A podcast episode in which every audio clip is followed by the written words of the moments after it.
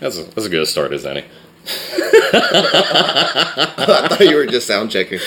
Well, I mean, yeah, kind of in essence, but yeah, YOLO, you know. New New Year, new me.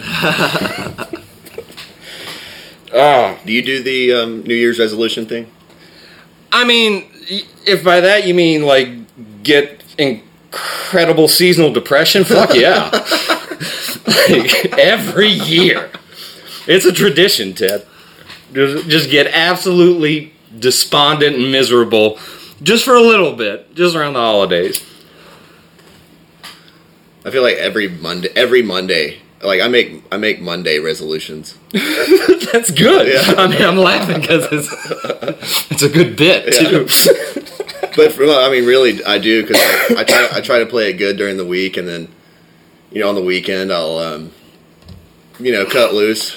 You know, kill. I'm you know being sober. I can't go as long as I was, but like I'll have a pint of ice cream and eat some pizza or something. Oh. and I'm like, all right, Monday, Monday, back in the gym on Monday.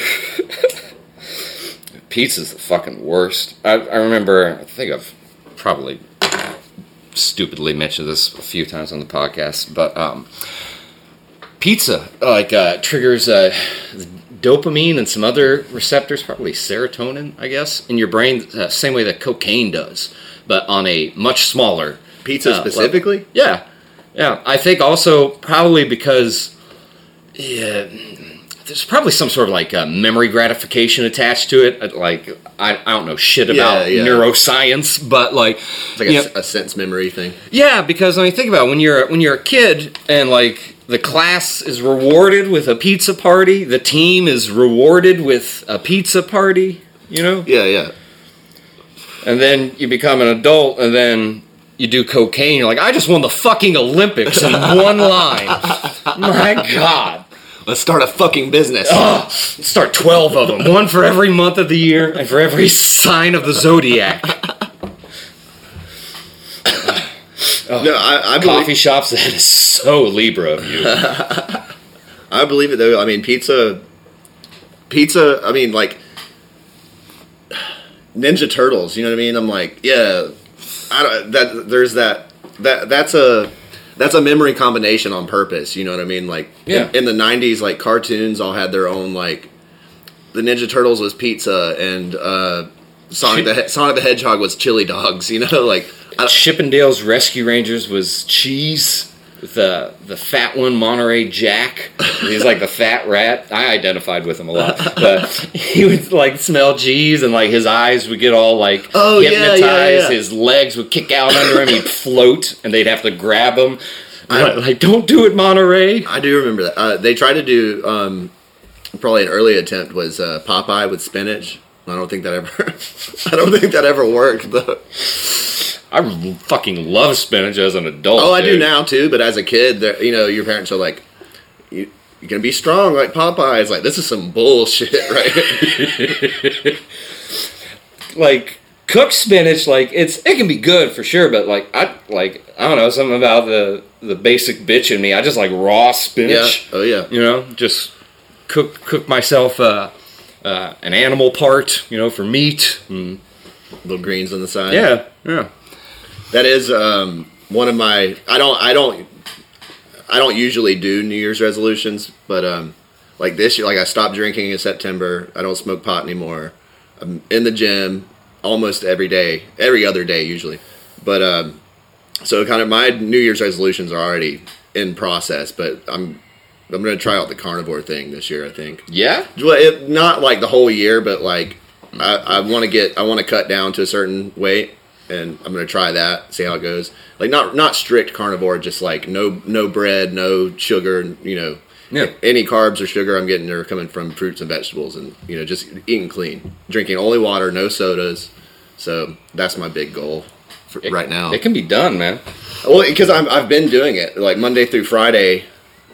I'm drinking water and eating eating lean protein, and that's pretty much it. You know, eating once a day most days. But then Friday kicks in, and it's like pizza, ice cream. Because I mean, because I'm not drinking anymore. I have to I have to replace it with something. Yeah, man. Like, dude, I did uh, last year. I, I I've I don't think I've fallen off the wagon. I fell off, but I've still got dragged by the wagon. Yeah. You know, I'm still with the wagon. But um, for like the intermittent fasting that uh, made me lose all the weight last year, I had um. Uh, would set myself like, all right, if I if the pains like early in the day become too much because I would skip breakfast. Yeah. Uh, because like that's the easiest time to like continue the fast. Don't break fast. Mm-hmm. Keep fasting. Like I'll give myself like like one cup of coffee or like my one snack for the day. Like as opposed to having it like dessert or whatnot. Just have it to tide me over till it's mealtime Yeah. and like it, it works like it's um you know it's all about caloric intake so it's a numbers game um, it would probably do a lot better if i started running again you know That's my number one weakness. I, I can lift weights for three hours, and I, I, and I like lifting I, I love I love it. Like I I always thought it was kind of like a meathead, you know, uh, Chad bro thing to do. But then when I once I started doing it, man, you, if I don't have anything to do, I'll just lift for two hours straight, and I and I love it. But you want you get me on a treadmill for ten minutes, like I would rather I would rather fight a rat. just kill me Yeah, just, just go ahead just toss me in a hole in the ground and just be done with it but no like the older i get and like i've realized like you know as as like a new year like comes across you, normally like to to seriously answer your question normally i already sort of have an idea of like what i want to do the following year. You know what i mean? Like especially with um like with me where I like I like um you know working on like bigger projects in my and as far as like my hobbies. So you know making records painting something I can I I, I can't get instant gratification with. Right. you know? Um but as far as like self improvement oh yeah dude like there's like there's oodles you know I've I've learned in like the past I've, I've been in this house now three years, Ted. Been the past year, like 20, 2020 was a little uh, was a little maddening, I think, for everybody. But yeah, because this year started in 2020. yeah, March March 11th, 2020, one year ago. I was talking with somebody. I was like, I was like, you know, the the Capitol insurgency was not even a year ago. Yeah. it was almost a year ago. Yeah. and like I like what on the day that happened and like I'm watching on my news feed because I, I think that was like kind of like the the big event of like like January or whatnot you know was what happened on January 6th Oh yeah, it'll be in history books like it was a fucking uh, invasion with um, you know M16s and most dangerous larpers you've ever seen in your life guys grandmas with selfie sticks. Oh my god. But like it was like I'm watching I'm like like this looks like a fucking trap, y'all. Why would they be letting you in? Why would there be minimal security? Yeah. Like for this kind of thing. And why would the president himself be encouraging folks like, "Oh, I'll go on down there and show them you mean oh, business." Oh, I'm gonna be there too. I'll meet you. I'll meet you there. They should have listened to Alex fucking Jones on his megaphone. I'm telling you, it's a trap. Do not. You need to stay outside. Protest peacefully. Admiral Ackbar up in this bitch. He was. He was. Uh, Gay frog shouting self. The- that as long it, it has it has been such a long year because that does that does seem like a long time ago now. But um, that was that was the last day that like I never bought into the QAnon thing. I, No, we, I remember like- we talked about it on the first episode where I was like, I was like, there's. I think you would even remark like it's a pretty good LARP if like they got it Yeah. like as far as like if it does seem to be a psyop, they're doing a really good job. and that's it. I mean I think that's what it was. Like I, I never bought into it. I followed it. You know, there was parts of it that I was like, oh man, I hope they I hope they get these motherfuckers. yeah. But regardless of whether Q was a real thing, which you know in retrospect it was a it was it's what they call a, uh, a limited hangout. So they we were talking about a little bit about this earlier. They feed you little bits of truth to get people attracted. And then once they have you in this corral, you know, they they kind of um, they section you off from the rest of the population. You're you're isolated in this like conspiracy think tank, basically, mm-hmm. where you're just It's a church. it- yeah, it's a it, it's a it's an like it's an echo chamber of like exponentially. Uh, I hate the word radical, but you know, It- that's how people become radicalized because there's only one truth. They figured it out. Right. And that they know. and, and what I, I think I talked about this a little bit last time. Like the difference between what Q was saying on the internet versus what the people who followed Q turned it into. Like like there were some interesting um, Q drops. You know, a lot a lot of people found out about Epstein that way. That's how I found out. Well, if you were on if you were on certain parts of the internet in 2015, you already knew about Epstein. Like I I I mean I didn't know the details, but like I I knew Epstein was a guy. I knew that Bill Clinton had been on the Lolita Express. Like I, I knew about that before QAnon became a thing. But so when Q started coming about and then it got more and more popular, I start hearing about it on conspiracy podcasts. Then it's on the fucking news. Like they don't talk about um, Area 51 and the fake moon landing on CNN. You know, you know. What I mean? so when when QAnon started getting covered on the news, I was like, "What the fuck is going on here?" You know, like and and the, these different conspiracy shows I'm listening to. Some people are like, "Man, I think this might be real. I think Trump is Trump really is. He's our guy." he's the white knight. Yeah, he's like- here to save the planet. and and then there's other people who like in retrospect like i i should have like because I, I stayed on the fence throughout the whole th- the whole thing i wanted to see how it was going to play out you know Right. I, I didn't want to say this is real i didn't want to say oh this is bullshit i want to see how it played out and there was there was people saying from day one "Yo, watch out. This is some this is they're trying to trap you in this in this shit. And january 6th that was the that was the i was like okay uh, you got you got me you know what i mean? Like this was all fake. They they lured everybody in with a little bit of truth. And i don't think there's been a, a drop from q since then. Or, or I think maybe the tw- maybe January 23rd when they when they verified the election that was it was over. And now uh, anything that you have to say against um, COVID mandates or um, any, The election results. the election results or uh, when the when the actual mainstream news covers that CIA agents are being uh, are being convicted of pedophilia. Well, oh, you're just one of those Q-tards. You bel you you one of them you one of them flat Earth, uh, flat flat Earth interdimensional pedophile believers, and and I mean it's it's really genius when you look back on it.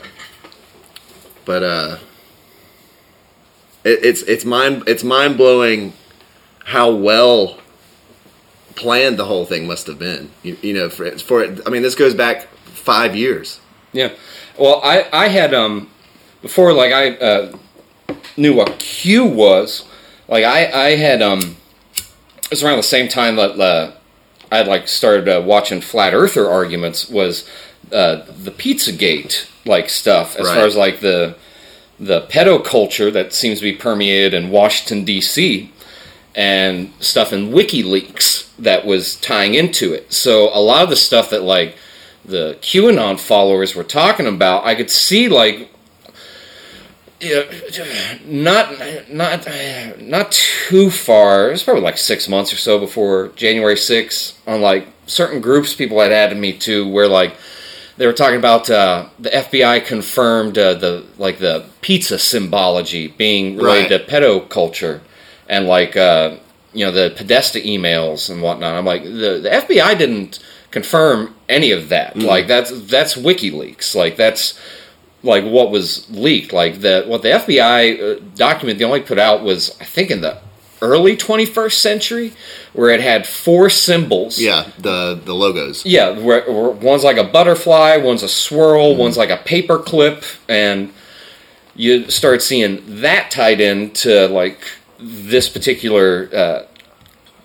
disgusting culture in DC, where like there's bands that are a part of it, and it ties in the symbology, and there's pizza shops in it that have like the people involved with it, even their art is like really unsettling. And I, I started going really deep. The flat Earth stuff kind of like made me change my perception about maybe I should humble myself a little bit more because there was a lot of arguments that they presented that I was like, I had no idea.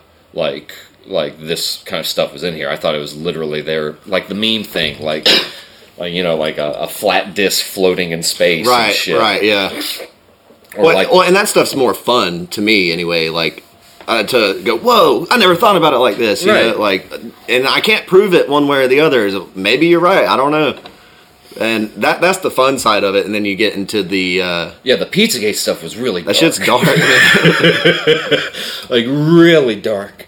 Um, but like this, you know, this was before a lot of crackdowns on YouTube, and at the same time, it was when these folks in these communities online that what eventually got tied into, and some of them did get radicalized into the QAnon movement, was this anti-pedo culture, where you had these folks that were in IT and uh, information security and like hacker culture that were not about this human trafficking like pedo stuff and they started like really like putting forth this stuff but then you start seeing the like where we go one we go all and it's Yeah. like what the fuck are you guys talking about and Yeah. they're like we encourage you all to take the pledge online No. it's like wh- what like why like why like we were talking about you know uh, i think before we got started that like the epstein and Ghislaine stuff you know what the important stuff that it was tied to. Right. and like that the pizzagate stuff was tied to. Was like yo there seems to be some really dark art shit like legitimately tied like a secret religion of celebrities and like millionaires like that's like you they make politicians yeah they make fun of scientology for being a, a church for only the rich. Meanwhile there's like actual churches it seems for just the rich that, that- involve human trafficking. yeah The, the- like the most disgusting crime you can imagine. like like essentially like uh But no, no, no. But like Dionysus type culture where Yeah. Epstein was like a pimp for what do you want? Right. You got the money, we'll get you whatever you want. Your fantasies, however dark they are, they would make them come true. Like and like the the more and more as like stuff gets I think they have to individually request the was it FOIA Freedom of Information Yeah. Act stuff. for you. So, like, and they have like thousands of them, and some of them they're learning that like the they're already in the database. So, like, how how did he get all of his stuff like again? So it it seems like that. Uh, not only was he the pimp, and Ghislaine was more or less his boss and girlfriend, Right. but that the intelligence communities knew about it and they were using it to compromise like really powerful people. Royalty. Yeah. royalty not just you know not you know high level businessmen not the president of the fucking united states the the prince of fucking england I don't know what and happened. so uh, I never met Jeffrey before. I don't know why he sounds like Michael Caine, but he does. I never met him. Never seen him. Michael- Never been Michael. Caine. Look, look, look, Ted. I'm telling you something. Some yeah, people- I wouldn't lie to you. Look at me. I wouldn't lie to you. some people just want to see the world burn the so the Batman.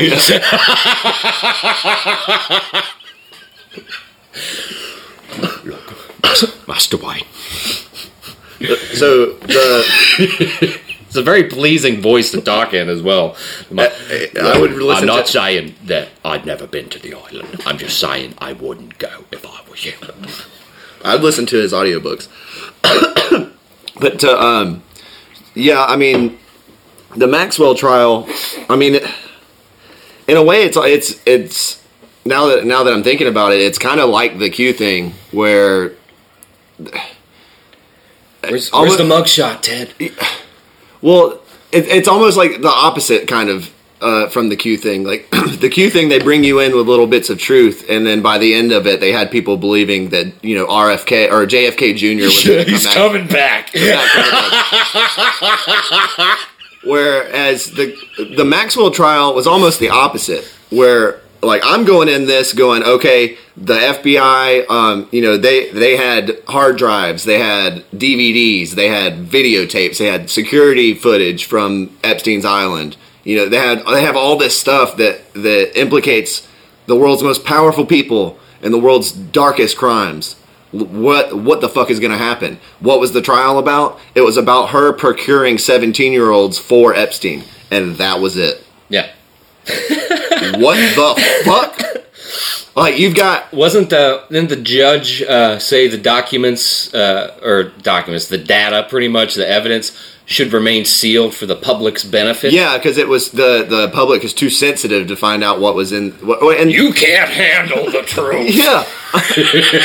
Are you fucking kidding me?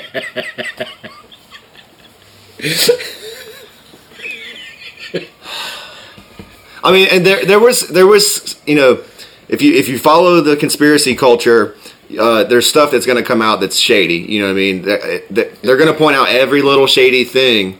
The judge was part of uh, Quill and Dagger, which is the female correspondent uh, or the female basically companion group to uh, Skull and Bones, the Yale Secret Society, which is 100% real. George Bush and John Kerry were both in it, and it came up in, in, in the debate cycle of, Yeah. that, of that election. Where, just fun fact, uh, George Bush Jr. had to lay in a coffin naked and masturbate while he uh, recited his sexual history in front of every other current member of Skull and Bones, which included his father, who was alive at the time. So this is the kind of people. This is the kind of people that run the world. Now we know you're a real man, George Jr. you did good out there today, kid. So, uh, so I mean that. that Look at my boy stroke that dick. so so I mean that.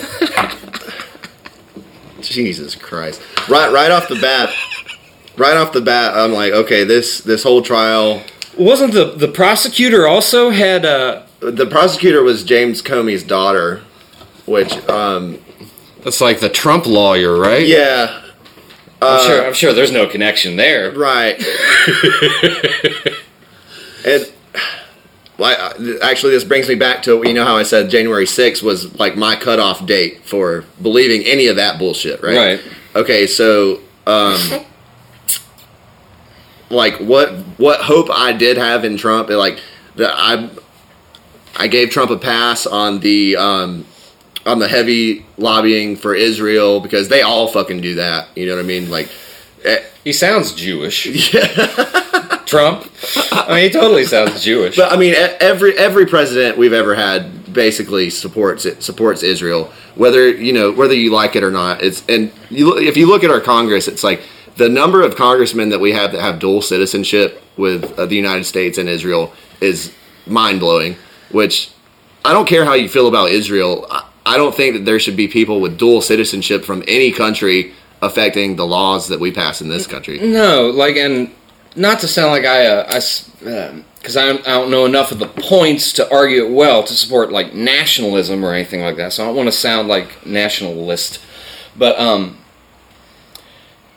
I feel that if you're an elected official, you should only have citizenship here in America. Um, mean, it seems like a common sense ba- Yeah. baseline rule. I think it, now. Don't get me wrong. I think it should be uh, easier to uh, earn citizenship in America. Um, you know the. I I don't know about the the notion of like residency as far as like how you handle like that argument. You know because Right. like it's it's a different argument. You know somebody's a resident versus if they're um, a citizen. But um, you follow uh, uh, Ed Calderon at all? Ed's Manifesto. I don't. No, I don't think I've heard of that. Um, he uh, used to uh, not to I may get it wrong, but he used to essentially be a drug task force uh, agent in Tijuana, and now he just tours around teaching uh, folks about like uh, survival and like uh, like Okay. um, I guess essentially like self defense with like knives and stuff like that. But um, he does uh, a lot of uh, documentary uh, work on uh, the cartels down in Mexico, and he was talking about as far as like the border crisis, and like it's and it's still a, like a crisis down there, you know, and human traffickers like they they they do take advantage of that situation, like. So like these these ice camps that they'll house people in. Well, I mean, the the coyotes are in there with them. Yeah. You know what I mean? They're Yeah, yeah. So they don't I'm- just drop them off. At, and, yeah, so like it's and why they do that? Well, I imagine because the path to citizenship is really hard. But uh, Ed uh, uh, uh, brought up this point that what's happening in Mexico is you've got a terrorist organization, the cartel, that has control of the country. And what the U.S. should do is recognize that in uh, across the South, like if if they're going to do all this stuff, that there is a terrorist organization that is uh, in charge of the government in Mexico. There's arguably one in charge of the American government as well. yeah. You know, but like for like this argument of the border crisis, what would happen is that anyone coming from Mexico is seeking asylum, Right. Right. And so like You mean if they were to recognize the cartel as a terrorist organization? Exactly. Ah, okay, I see what you're saying. Well, they'll never recognize them as a terrorist organization as long as they're benefiting from their actions. well, they're selling guns to them as well. I Well, mean, yeah, I, I, that dude. It, if uh, I I voted for Obama in 08, okay, but and there's a lot of fucked up shit that Obama did that turned me off. But the number one, the number one thing that I was like, all right, fuck you, dude, was Operation Fast and Furious. That's uh, where they They gave, no, they didn't. I, well, they might have sold it. I want to say they just straight up gave a, a shitload of guns to the Mexican cartel, and the idea was that they were going to track the serial numbers, and uh, you know they were gonna they were gonna follow the cartel into Mexico, and they were just gonna blow blow the whole opera, operation apart and arrest everybody. That never fucking happened, and those guns were used to kill American citizens. The the. Mex- the Mexican cartels went to battle with the Me- uh, Mexican army and won. yeah. Like They- was it Chapo's son? El Chapo's son got like arrested, so they showed up with a tank. Like and got I don't know him. about that. There is there's one story. I may be butchering it, but there's one story where like one of the the cartel showed up with a tank to like get some dude out of prison, and of course they're like, "All right, here he is." Yeah, what else are you gonna do? There's a fucking tank outside. like, Have a good day. yeah, yeah, you may survive the the shell, but the whole building's gonna fall. Well, it's just like it's just like um, the terrorist organization in the Middle East that we fought so hard against. Uh, to, I mean, ultimately, what we were doing was we were seizing the the poppy flower uh, supply, the opium supply. Yeah. you know, it just it just happened to line up that right after we got involved in Afghanistan, that the opioid crisis just came out of fucking nowhere. Like, we we go we go we go into these I mean, the Mexican cartel is its own thing. I, I wouldn't be surprised if we set it up. But we go to these other countries and we arm we arm these people that that are labeled as mo- uh, moderate, the moderate rebels. You know, there's the terrorists and the moderate rebels. It's really it's just two groups killing each other, and we pick one side, give them guns, Yeah, and then eventually the side that we picked, they uh, they somehow they go from moderate rebels to terrorist organizations. And then whenever you point out that the U.S. government created this terrorist organization, you get called a fucking whack job. I mean, sounds like a far right wing conspiracy you're one of them theory to me. You're one of them QAnons. That's what that's with everything. But uh, Well, thank goodness that you know we we we realize that the big pharmaceutical companies are now here to, to save, save, the us. day. Uh, The the, oh, the opioid crisis is it's actually over. Like the- yeah, apparently done. the uh, seasonal flu is human also- trafficking, also it's done. the, It's seas- over. the seasonal flu doesn't exist anymore. no, no. What's it's weird. COVID wiped it out. It Yeah. seems for a whole year. Well, you know what it was is everybody was social distancing and wearing their masks like they're supposed to. That's why nobody catches the flu anymore. Surely it wasn't because the PCR test didn't work. Or or may or it well, it, de- it definitely wasn't because they just changed the name of the seasonal flu. Uh, which so, you, somehow you magically brought this back to what a point I was trying to make earlier. I was giving Trump all these passes on all this bullshit because you know everybody hated him, and so that obviously, as being a contrarian that I am, I thought he was kind of cool. So I hated him for seemingly like whatever the news was saying. It's like, why? Why do you give a shit what the news thinks Yeah. about? Like, about they're all criminals. Well, and so now now that he hasn't been president for a while, people are talking about his run in twenty and twenty four, which I honestly I could give a fuck. I don't want to see Trump versus Biden part two. It's like the most the most Oh, boring fucking. like, They're both like on their deathbed. Biden, I don't think will make it. I don't know. I don't. I don't think so. But um, One way or the other. but Tr- Trump has has basically been campaigning, taking credit for all these vaccines. And I'm just like, dude, what are you doing? You don't even do you even know who your fucking base is? Like your your base is the one out there saying this shit is fake. Take off your mask, you know, like and you're out there, oh, you need to take credit. Oh, yeah, we got it done with I want this. This is more important to me. Listen, listen. I want to have a legacy.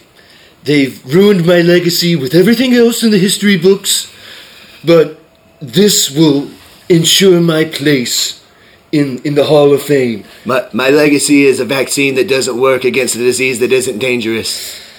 It's like, dude, come on. What what the fuck are you doing? It, it it's like he he's pa- he's pandering to to the fucking Sean Hannity uh, milk toast conservative uh, wing of the population, which is it, it is dead. Supposedly, he received a. Uh, and this is anecdotal. I don't have any you know way to prove it. Supposedly, he received Just say a million dollar uh, booster, no pun intended, from Pfizer um, upon uh, becoming the president. what? If you just say it's from an anonymous source, I have to believe it. Um, it came to me in a vision. I mean, I, I, it, it, it makes sense to what's happening now, so I'll just say it's true. I mean, but, uh, but it, it, it does seem that way because, like,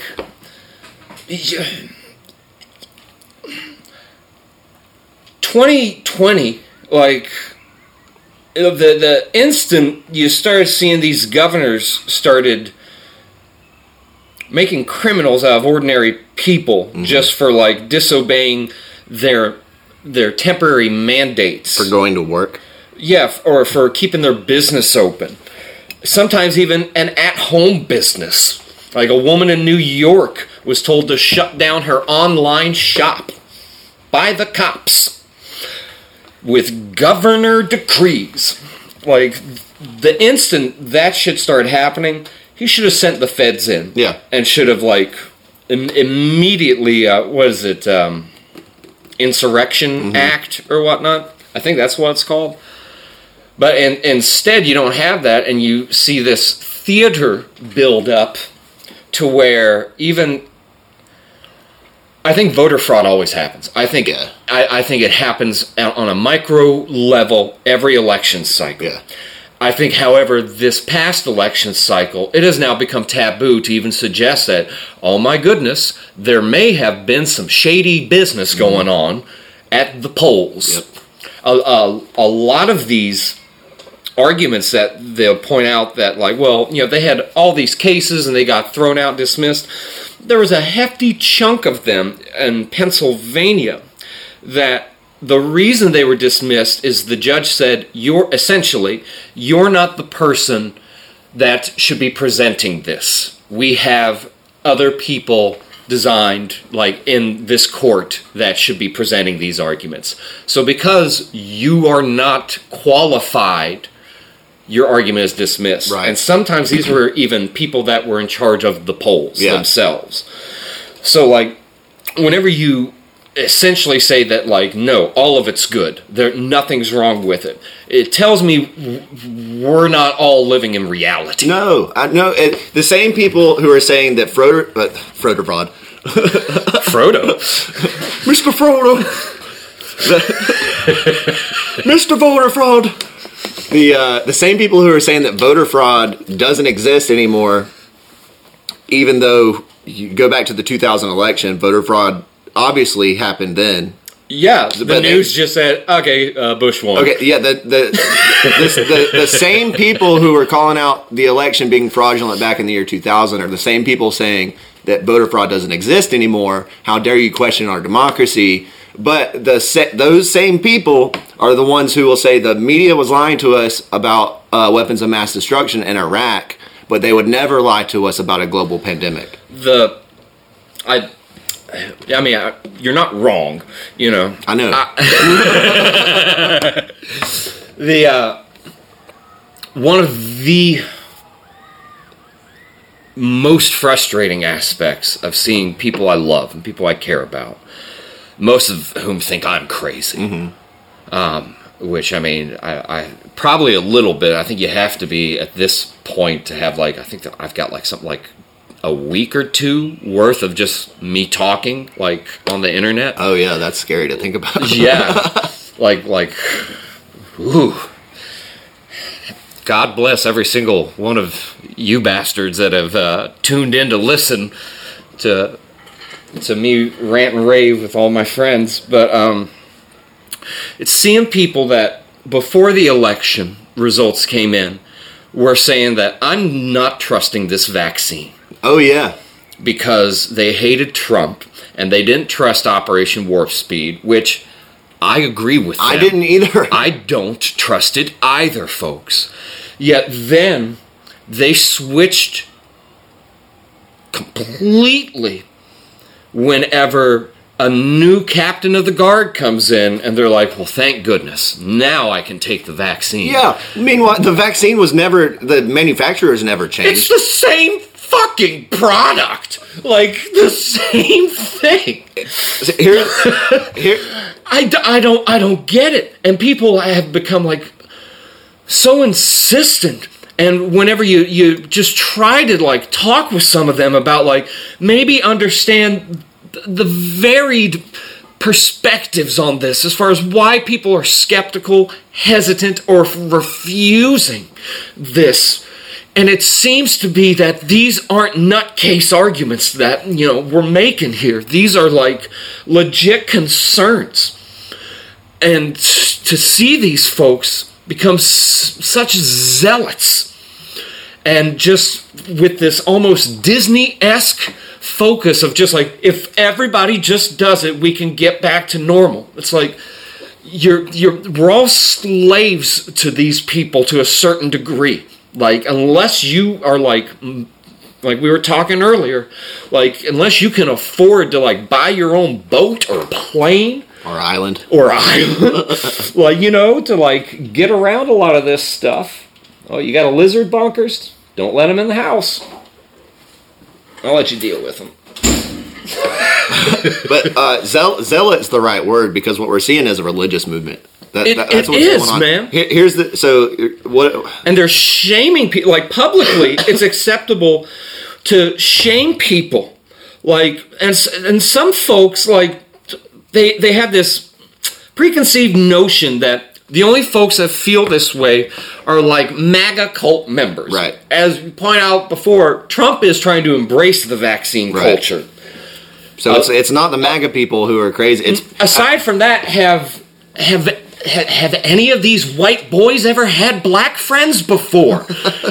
like, you know, black people are not some homogenous group. You know what I mean? Right. A lot of conspiracy culture, like modern Western music, is derivative of black culture. Mm-hmm.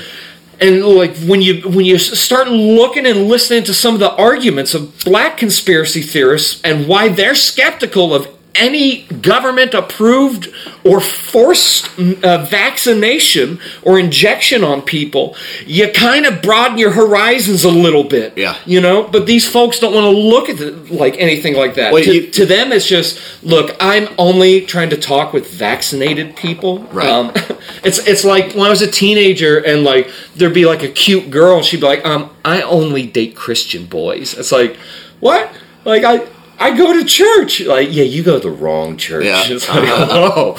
well, so okay to compare it to Christianity. Not that I, I like Christianity. Like I, I think it might be true, honestly. But uh, to compare it to Christianity, uh, we're all born with original sin, right? We're we're uh, we're naturally broken. Okay. Naturally prone to evil. Well, so to compare that to the new religious movement that's happening today, we're all uh, we're all born sick. We can get each other sick. We have to, you know. So uh, Let's redesign the human immune right, system. right. So the way what the way to um, combat your original sin is you have to take the sacraments of of the religion. You know, your uh, communion, your baptism. And Yeah. to fight the original sin of being unvaccinated, you take the sacraments of your um, two or three or four Pfizer Johnson and Johnson shots. You know that will be increased. It's only 26 boosters to flatten the curve. So okay, let, all right. That actually brings up a good point. What is the difference between the first and second shot and the boosters? I have no idea. There is none. So it's just more. It's the exact same shot. There's no difference. Okay. Let me ask you this. It's the same fucking shot. I mean, I figured that, but like, there's some silly questions that like you don't even ask yourself. I know. you I, I, I did. I didn't think of this myself. This was pointed out to me, and it blew my fucking mind too. Okay, um, what is the difference between uh, SARS-CoV-2, the original COVID-19 coronavirus, and the Delta variant? um, the Delta variant has Kurt Russell. What? Well, the the medical. not not all of them. Just they had they needed they needed something durable and strong. They're like, oh, who can we get? They're like, let's get Kurt Russell's DNA. We'll mix in there with a spike protein Jesus Christ. and the crust. You know, the crust never rusts. so. Kurt, I know you listen to every show, and I, I didn't mean to, to tell to tell your visit. Text me later. We'll talk. I shouldn't have said that. the uh, He's gonna be mad. yeah, you put you putting your uh, homie on blast. But so the It happens. The, the medical authorities. This is mainstream information. This is not a quote unquote conspiracy theory. This is this is true. The there is no test for the Delta variant. Anytime that someone who has been vaccinated tests positive for COVID nineteen, it is assumed to be a new variant. It's Delta. They just call it Delta. There is no test. And the same thing with the new Omicron. There is no test for the original COVID 19, the Delta variant, or the Omicron variant. And as you were saying earlier, I don't know the what's the difference between, or, you know, what's the difference between people who used to question the government, but now they're they're falling in line with whatever the TV tells them. And I'll tell you what it is. It's pattern recognition. How so? so the Because that's interesting. the, the I know. I'm, I know. I'm scrolling through my phone. no, no, right you're now. fine. um, I, I, I always know you have good reasons, but uh, so in the in conspiracy culture, you'll see people. Um, I don't, I don't like to, I don't like to use the comparison of people and animals, but you see it a lot. Sheeple, you know, you know, Right. uh, you NPCs. yeah, uh, I, I don't like that comparison, but I, I, um, to call people goldfish, I think uh, there is some utility in that because, um, The forgetfulness. yeah, like so. I, who knows if it's true? Goldfish supposedly have like a six second memory. You know, they they look in their reflection and then they turn around and they turn around again and they don't recognize their own reflection. And I, I think that that's the difference between me, a conspiracy theorist, and your you know regular Joe off the street who just listens to whatever the TV tells them. Is that they don't they don't remember what happened 20 years ago when the government was lying about weapons of mass destruction. They don't remember you were talking about the uh, the black community, especially in conspiracy culture. Nobody knows what the Tuskegee experiments were. And it wasn't that long ago. It was like the 70s, I think. It was from the 40s until the 70s. They they um, promised. So it was it was specifically in uh, Macon, Alabama. They they they promised these um, black communities free health care to treat syphilis because there was there was a, and they injected them with syphilis. well, no, that's uh, that's not actually true.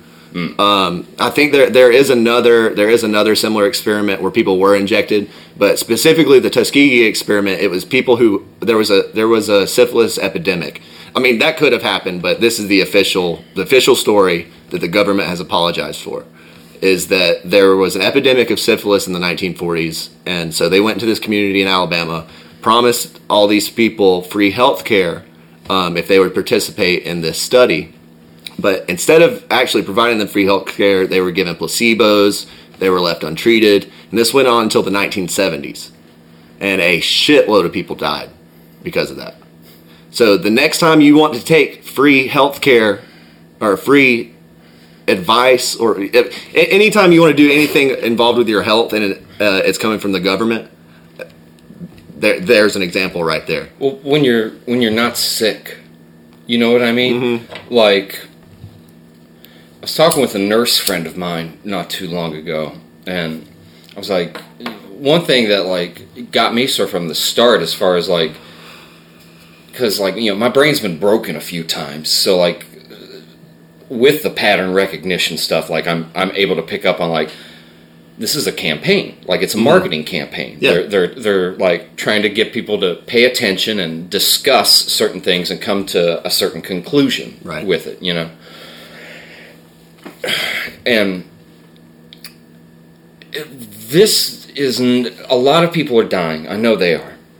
But this is not a plague like like find me one funeral home that is doing record business I, I haven't tried but i mean i haven't i mean are there any funeral homes that just can't they, they keep talking about hospitals being overwhelmed are funeral homes being overwhelmed Well, 2020, we weren't allowed to have funerals. When my grandma died, no funerals were allowed. Sorry. It's too risky. that's a fucking crime dude yeah, I got to watch uh, Al Sharpton uh, celebrate George Floyd's life at his funeral on TV instead of uh, instead of my grandmother's. They died on the same day. jesus But uh,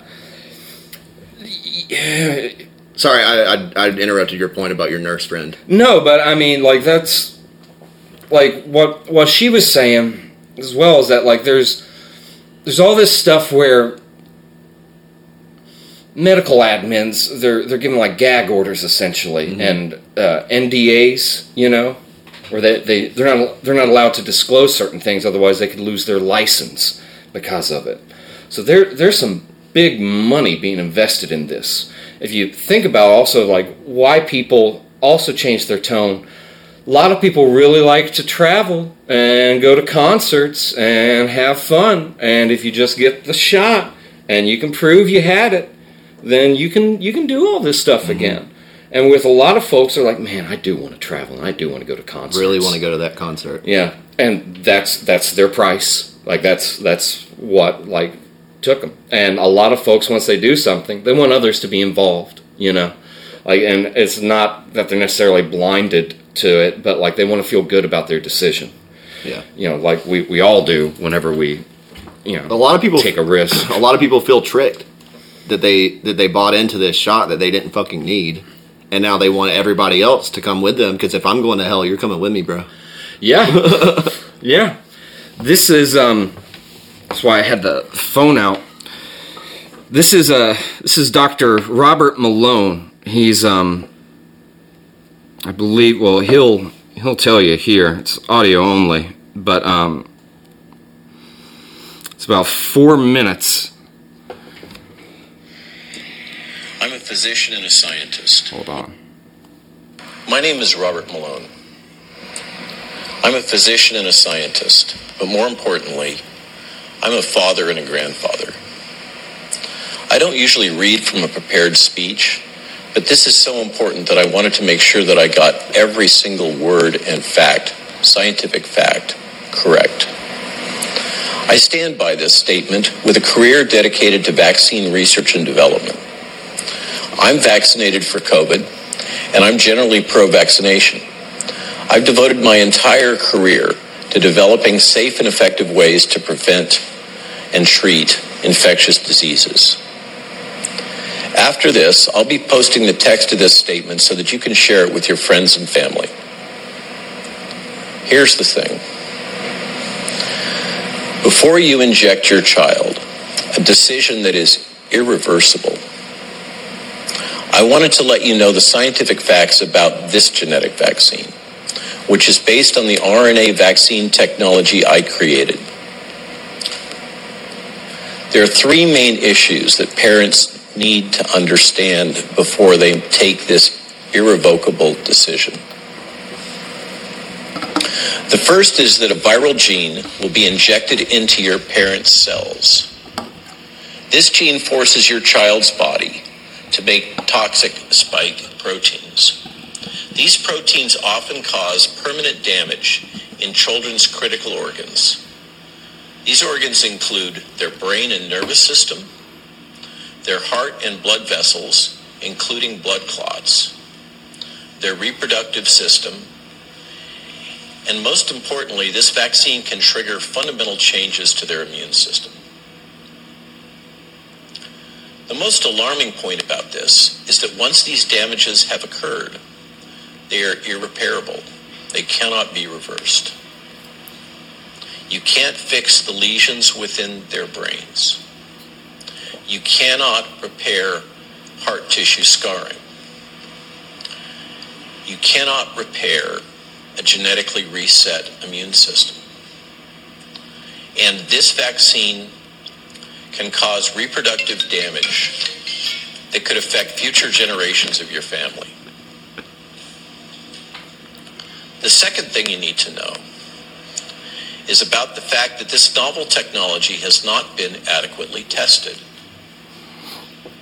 We need at least five years of testing and research before we can really understand the risks associated with this new technology. The harms and risk from new medicines often become revealed many years later. I ask you to ask yourself, as a fellow parent, if you want your child to be part of the most radical experiment in human history. One final point. The reason they're giving you to vaccinate your child is a lie. Your children represent no danger to their parents or grandparents. It's actually the opposite.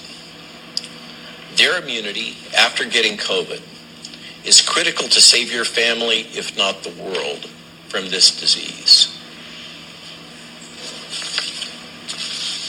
Finally, in summary, there's no benefit for your children or your family to be vaccinating your children against the small risks of the virus, given the known health risks of the vaccine that is as a parent, you and your children may have to live with for the rest of your lives. The risk benefit analysis is not even close with this vaccine for children. As a parent and grandparent, my strong recommendation to you is to resist and fight to protect your children. That's from the inventor of mRNA vaccines. They um they nuked his um his Twitter account after he um he dared talk on the uh, Joe Rogan podcast. I haven't even listened to the podcast. Biscuit was telling me about it and saying that like I should really listen to it. So I think Joe had him back on today. But yeah, that's him. That's the guy. You notice he used the word technology, this new technology, not Yeah. this not this new treatment, not this new vaccine, because it's not a vaccine; it's gene therapy. That's exactly what it is. It, it, it rewrites the. The fuck? Oh, that's from the park. Oh, I thought it was bonkers first. Like, damn, the lizard, fuck him up. it's just a little lizard. just hear this. Ah! But yeah, it rewrites um everything with your immune system. Like, and like once it gets like flushed out of you, you got to go back and get more. Yeah. Well, some of these things, some of the are they called lipocides? I think that they um, attach the spike protein to, or vice versa. But they they can go through your circulatory system, and they they just make little incisions. They just make little cuts as they go through, and it, they can then leave your circulatory system and then go to other parts of your body. Now, I'm no epidemiologist. This may be normal. I, I don't know. But what they're saying is that with some people, what seems to happen is that it will then target different aspects of the host and will stay longer. So they'll look into your blood system to measure like what whatever the count is they're looking for to determine if you need another booster or not. Meanwhile, there could be more of it in your body. They're not. That's not in your blood. Yeah, that they're not detecting. Uh, So then they inject you with even more, and meanwhile, it's depositing in your uterus or your or your brain, or your heart, like scarring up like your heart tissue. Right. And you know, like your your heart tissue, like like once once you get that scarring on there, the heart doesn't repair itself. You know, like And meanwhile, completely unrelated issue. Um, there's articles coming about coming out about how children are having heart attacks because of climate change. well, we better shut the fucking thing down Yeah, again, right? yeah. Well, sorry, folks, we didn't get it right last time. That I mean, that's what's going to Uh, happen. you know, you know those uh, those lockdowns. The the first lockdowns. You know what? The dolphins came back to uh, Venice or whatever. you know that from the very beginning of the COVID nineteen crisis, they were talking about how good lockdowns were for the environment. what's what's funny about all that is a lot of people don't want to i guess recognize that within the climate change movement there seems to be a fair amount of eugenicists in it that are all about we don't really need this many people. Oh yeah, we, we, we don't really need think we need to you know this earth is bad enough like like we're gonna have to go to mars eventually. So we should probably just go ahead and get rid of like a lot of people. Well, it's like the 20th century wasn't enough. Aside from the the eugenicists, most people who believe in like the green green movement are anti-natalists. They don't believe in having more children because there's already too many people. And then in their city you know Yeah, what i yeah. mean Oh yeah, I've had conversations online with with people who are like, "I'm an anti-natalist because the world is overpopulated." I'm like, "Where do you live?" And they're like, "A metropolitan area." Yeah, but it's like, dude, you live in a fucking concrete jungle. Like, come come to my come to where I live, dude. I live on 30 acres in a fucking camper. I was uh, a buddy of mine uh, stationed in Greece, and he was back home, and he was like, he was like, man, he's like, it's crazy seeing yards again. he was But- like, he's like, wherever he was at on like the island he's at, like nobody has a yard. It's just building, building, building, building, building. yeah, like everywhere. Yeah, they're all living on top of each other. Yeah. Well, yeah. I mean, when you've been in the same city for thousands of years, I mean, that's going to happen. You know. Oh my Gosh. But uh, so you look at these look at these um, non-governmental organizations like um, the Bill and, Bill and Melinda Gates Foundation or the World Economic Forum, who just happen to be like very militantly pro-vaccine, are also very green, pro-green agenda. Also happen to give speeches on uh, the utility of depopulating the planet, depopulating the planet Yeah. And and nobody and nobody sees any connection between these these three topics. Well, look at the work that's been done in Africa for making the world a better place. with vaccines. with vaccines, with the green technology, where, like, in some places, it's like, well, because you have a despot as your leader, but, you know, quote unquote, democracy came to, you know, your, uh, your war torn country, we set up new borders for you. And uh, your leader's going to be part of our green agenda to help make Africa a better place. So you guys actually don't need to have like you know capitalism of any or any free trade like going on here or anything. Don't worry, we've nationalized your oil. This Chinese company is here. They're gonna they're gonna they made sure to to buy like all all the oil you guys got. Right, so everybody gets a piece of the pie. Here's here's your money for your country's oil. like it's they you you you you start looking at like it's what's brilliant is a lot of these people the argument for their enemies they'll use a lot of times is you know to, to vilify somebody is that well they're racist they're white supremacists mm-hmm. And when you look at like the eugenics movement, it's literally about like what pussy you fell out of. Yeah, that yeah. Determines if you're a good or desirable person or not. So, um, now the plebs will they'll keep whoever obeys, right? Right. So you know, everybody go out there, get get your shots, get your boost. Uh, you don't have enough. Get another booster. Yeah. You need you need a few more boosters before you uh, you'll be allowed to get your groceries today, sir. Sorry, this vaccine passport is expired. Would you like to sign up for a free booster today? The, so, oh, so what you were saying earlier about um, you're getting this you're getting this shot that basically resets your immune system, and then whenever you run out, you have to go back and get another booster. Yeah. So basically, I mean the the best comparison I've seen is that they are what they're trying to do is they're trying to make the immune system a subscription service.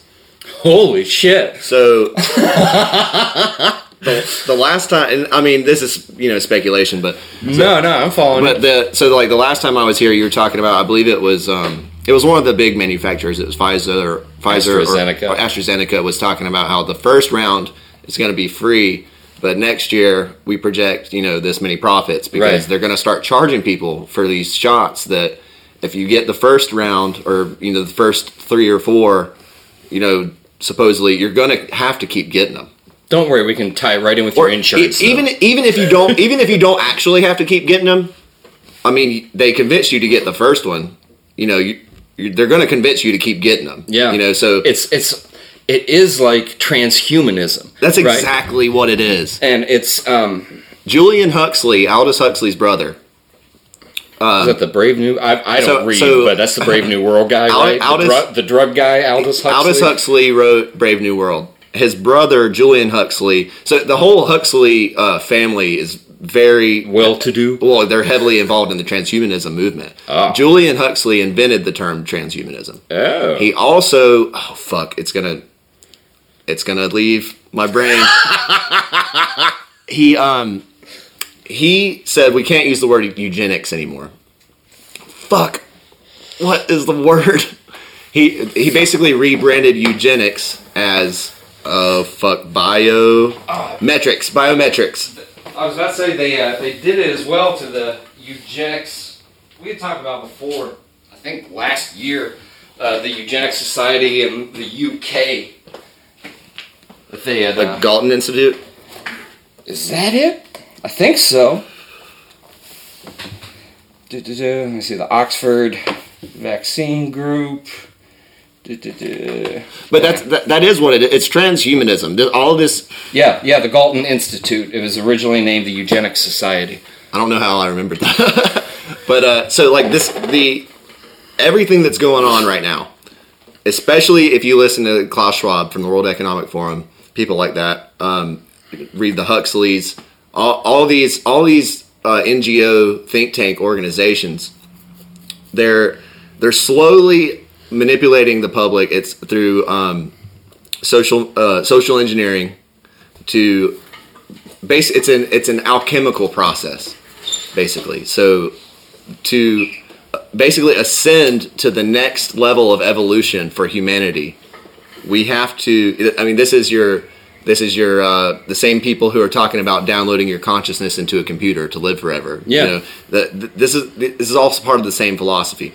We have to um, we have to go through the alchemical process to ascend to the next level, and basically the like um, j- the easiest way to explain alchemy is you have to destroy something to uh, solve et coagula. Solve et coagula is basically the motto of alchemy: dissolve and coagulate. So you ha- you destroy something and then extract its essence.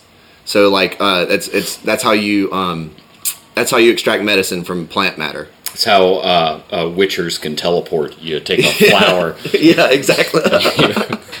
you can uh, kill it. But uh, that I mean that's that's where that's where medicine comes from. Uh, the the process you you take these plants and the way that people don't know this anymore because it's just all uh, oil. It's, it's like byproducts of the petro- uh, petroleum Yeah. manufacturing uh, is how we get medicine. yeah, it now. used to be mortar and pestle. Yeah, it used to be you'd go out, you get certain plants that you knew had a certain uh, medical property. You put it in a mortar and pestle, you break it down, You you cook it. You know, you burn away all the shit you don't need, and what's left.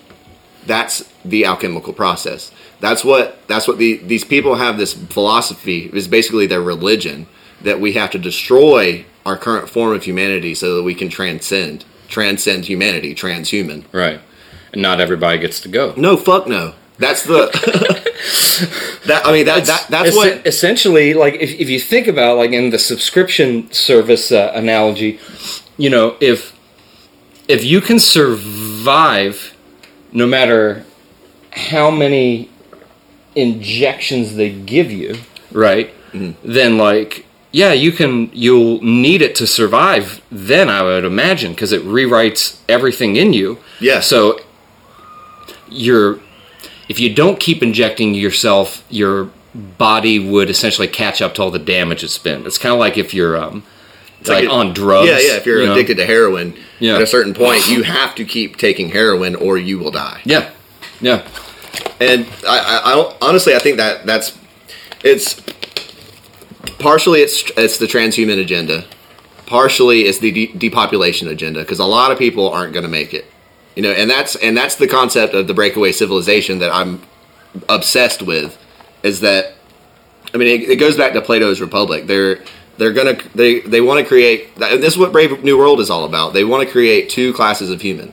They want to create the elite class who gets to live in the utopia where we have you know fully automated gay space communism. and then and then you have your serf class basically, which is ninety percent of the world, who are all going to be uh, isolated into these smart cities, eating uh, bug protein like Snowpiercer. You know, living in uh, with their masks on. apartments brought to you by Target. You know, I mean that's that's literally Yeah. like that. There's there's white papers written by these NGOs that say that that's what they want to do.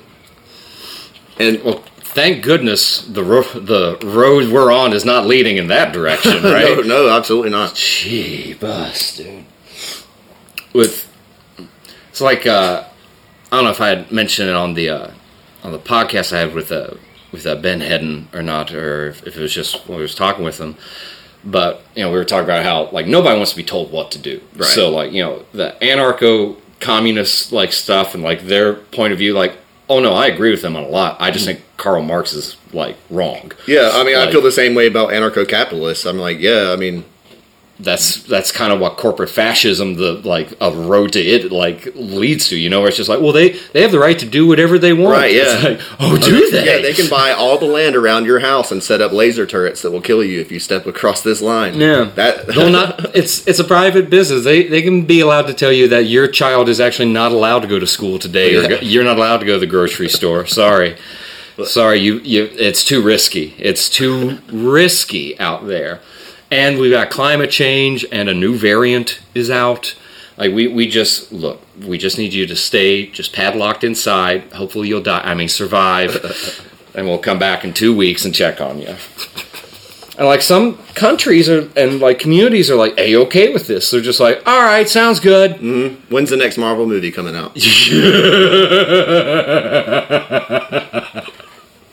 I mean, that's what it is. it is.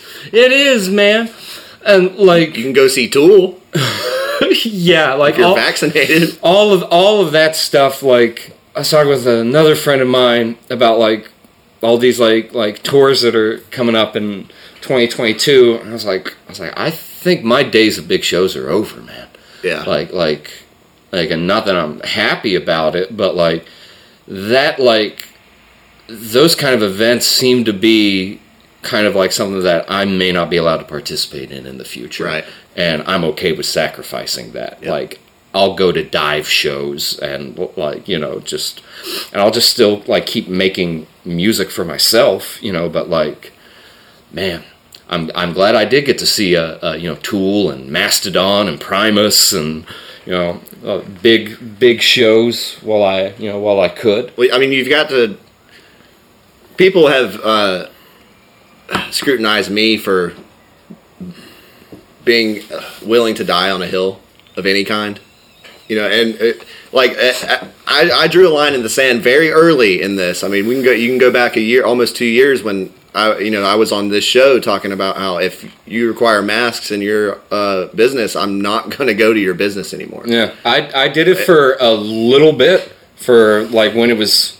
I think it was like June or so, so it was like still in like the first couple of months, right. I think, and it was just for the grocery store. But then Well, I I mean- started seeing like other folks that weren't wearing them. I'm like, well, why the f-? you know, like, Yeah, like if I mean, nobody every- cares, then everybody was you know kind of scared when it first started. I, I mean, I was like, "Whoa, what the fuck is going on here?" Yeah. But I've I've been in this world long enough to go, "Oh, remember swine flu? Remember you know H one N one? Remember uh, weapons of mass destruction? Remember anthrax? Remember Tuskegee experiments? Remember this? You know." So I you know right when it started, I was like, "This is all bullshit." But you know, I, I'm kind of wait and see what's going on. But what what I mean is, I, I drew a line in the sand very early. I said, "I'm not participating in this. This is all bullshit." And I was criticized for that. Whatever, that, that's your opinion. But uh, my question is, what what hill are you gonna die on? You know, like okay, when they when they come to vaccinate your kids, when the uh, survival rate of this disease is disease is ninety nine point nine percent if you're under the age of forty five. You know, when when they uh, stop letting you go to work, when they yeah, when they confiscate your house, you know, like when they come to your house and actually forcefully put that shit in your I mean, what, you know, what what hill are you willing to die on? Like I think a I think a lot of folks have no purpose in their life, Mm-hmm. and as as somebody who's felt like that before, you know, like it's it's a bitch to kind of get your mind out of that, like that gutter. But whenever you you, you don't feel purpose, you're really easily manipulated yeah. and like people do this with church all the time people do this with sex all the time people do it with money and investments all the time you know like You'll do you'll do anything. you can recognize for purpose. prey Yeah. you know like Well, I mean, the, the, the the prey will do anything. You know, the people without purpose will do anything just to feel just a little bit of a sense of purpose. Yeah, yeah. And when you keep keep an entire generation indoctrinated on Disney, right? Like it's the first culture American kids are introduced to is Disney outside of like their own like home. Right. You know, it's it's as far as like you you look at like what that company has accumulated over the years and what they own nowadays and what the darker side of that business has in its history and seemingly also like like they were having like cruise ships going to Little St. James, Yep. you know? just- Epstein, Epstein Island, like uh, like why why are Disney cruises going to the Beto Well, Island? just look at the narrative in their films. Uh, why? Why? trauma initially. Yeah, like, why, why is it that every single family unit is missing at least one parent in every single Disney movie? I mean, there might be one. I can't think of one Disney movie where somebody has two parents. You know, they. Well, they do in Frozen, but then they they kill them. well, yeah, exactly. I mean, they. I mean, they killed Bambi's dad. I mean, this shit goes back to the the very beginning. You know, like the the Lion King. That's like the most traumatic shit in the world for a five year old. You know? yeah, brother. What does he say? Long live the king. yeah, long live the king. Should be Michael Caine. Long Dude, live. uh, Je- Jeremy Irons, uh, he's a shit. I mean, he's a shit actor, like in uh, live action, but goddamn, he's a good cartoon. I I mean, I, I, you have to give him credit. I mean, because the, it's- I mean, he has my favorite song in The Lion King. well, I mean, that's what I was. That's what I was going to say. You have to give Disney credit because some of that music. Oh no! some of that music. their is a- content's it's incredible. amazing, Like it, like it really is. Like but it's social engineering. there are adults I know that have more faith in NASA providing proof of aliens and Disney providing a fun, family friendly time than they do in anything else. Oh, yeah. And, like, me personally, as far as amusement parks go, Where's your fucking roller coasters at Disney? That's a good point. Space Mountain. Are you fucking? It goes 28 miles an hour. That's a good point. That's like there. Um, in the '90s, there was a roller coaster at uh, Kings Island, Cincinnati, called the Outer Limits. It was an indoor space-themed coaster, but it had a linear induction on it, which goes from zero to 60 in four seconds. Now, technology's come way further, but this was like the 90s. It's still fast. Yeah, and you're there in the station, and then you know, Yeah. you just go, and like it beats the fuck out of you. Or it, it doesn't exist anymore, I don't think, but it did. It like like it's one of the ones I, I think it had four versions, but it's one where if you don't just like secure yourself on the G forces, your head's just gonna like rattle all over the mm-hmm. fucking place. But that's a fucking roller coaster. Space Mountain, suck my dick. That's not a fucking like fun time. That's that's just like to say like, oh yeah, we rode Space Mountain. Oh, I couldn't do it. Too intense for me. it's like really like you ever been kicked in the balls? That's way more intense than Space Mountain. Talk about a thrill. Oh my god. You'll see God himself appear to you. You or the devil, you know. Oh. Like, I'll fucking kill you, you fucking bitch. Uh, Just get me in the Ep- Epcot, uh, actually, interestingly enough, was um, one of the first models for the, Cultural appropriation. well, for the for the future smart cities that I was talking about a minute ago. Oh. Yeah, the, there's papers written on it. Um, the land for Disney World in Florida was also acquired by the CIA.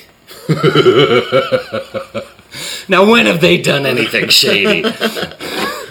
Di- Disney, I mean, there's um, There's a lot of weird things with Disney and their parks. Uh, one, they uh, they have scents like S C E N T S, like smells. smells Yeah. that they'll spritz out into the park that influence human behavior. I imagine to buy things or to like you know you know oh I'm hungry. Doesn't that Ugh. smell good?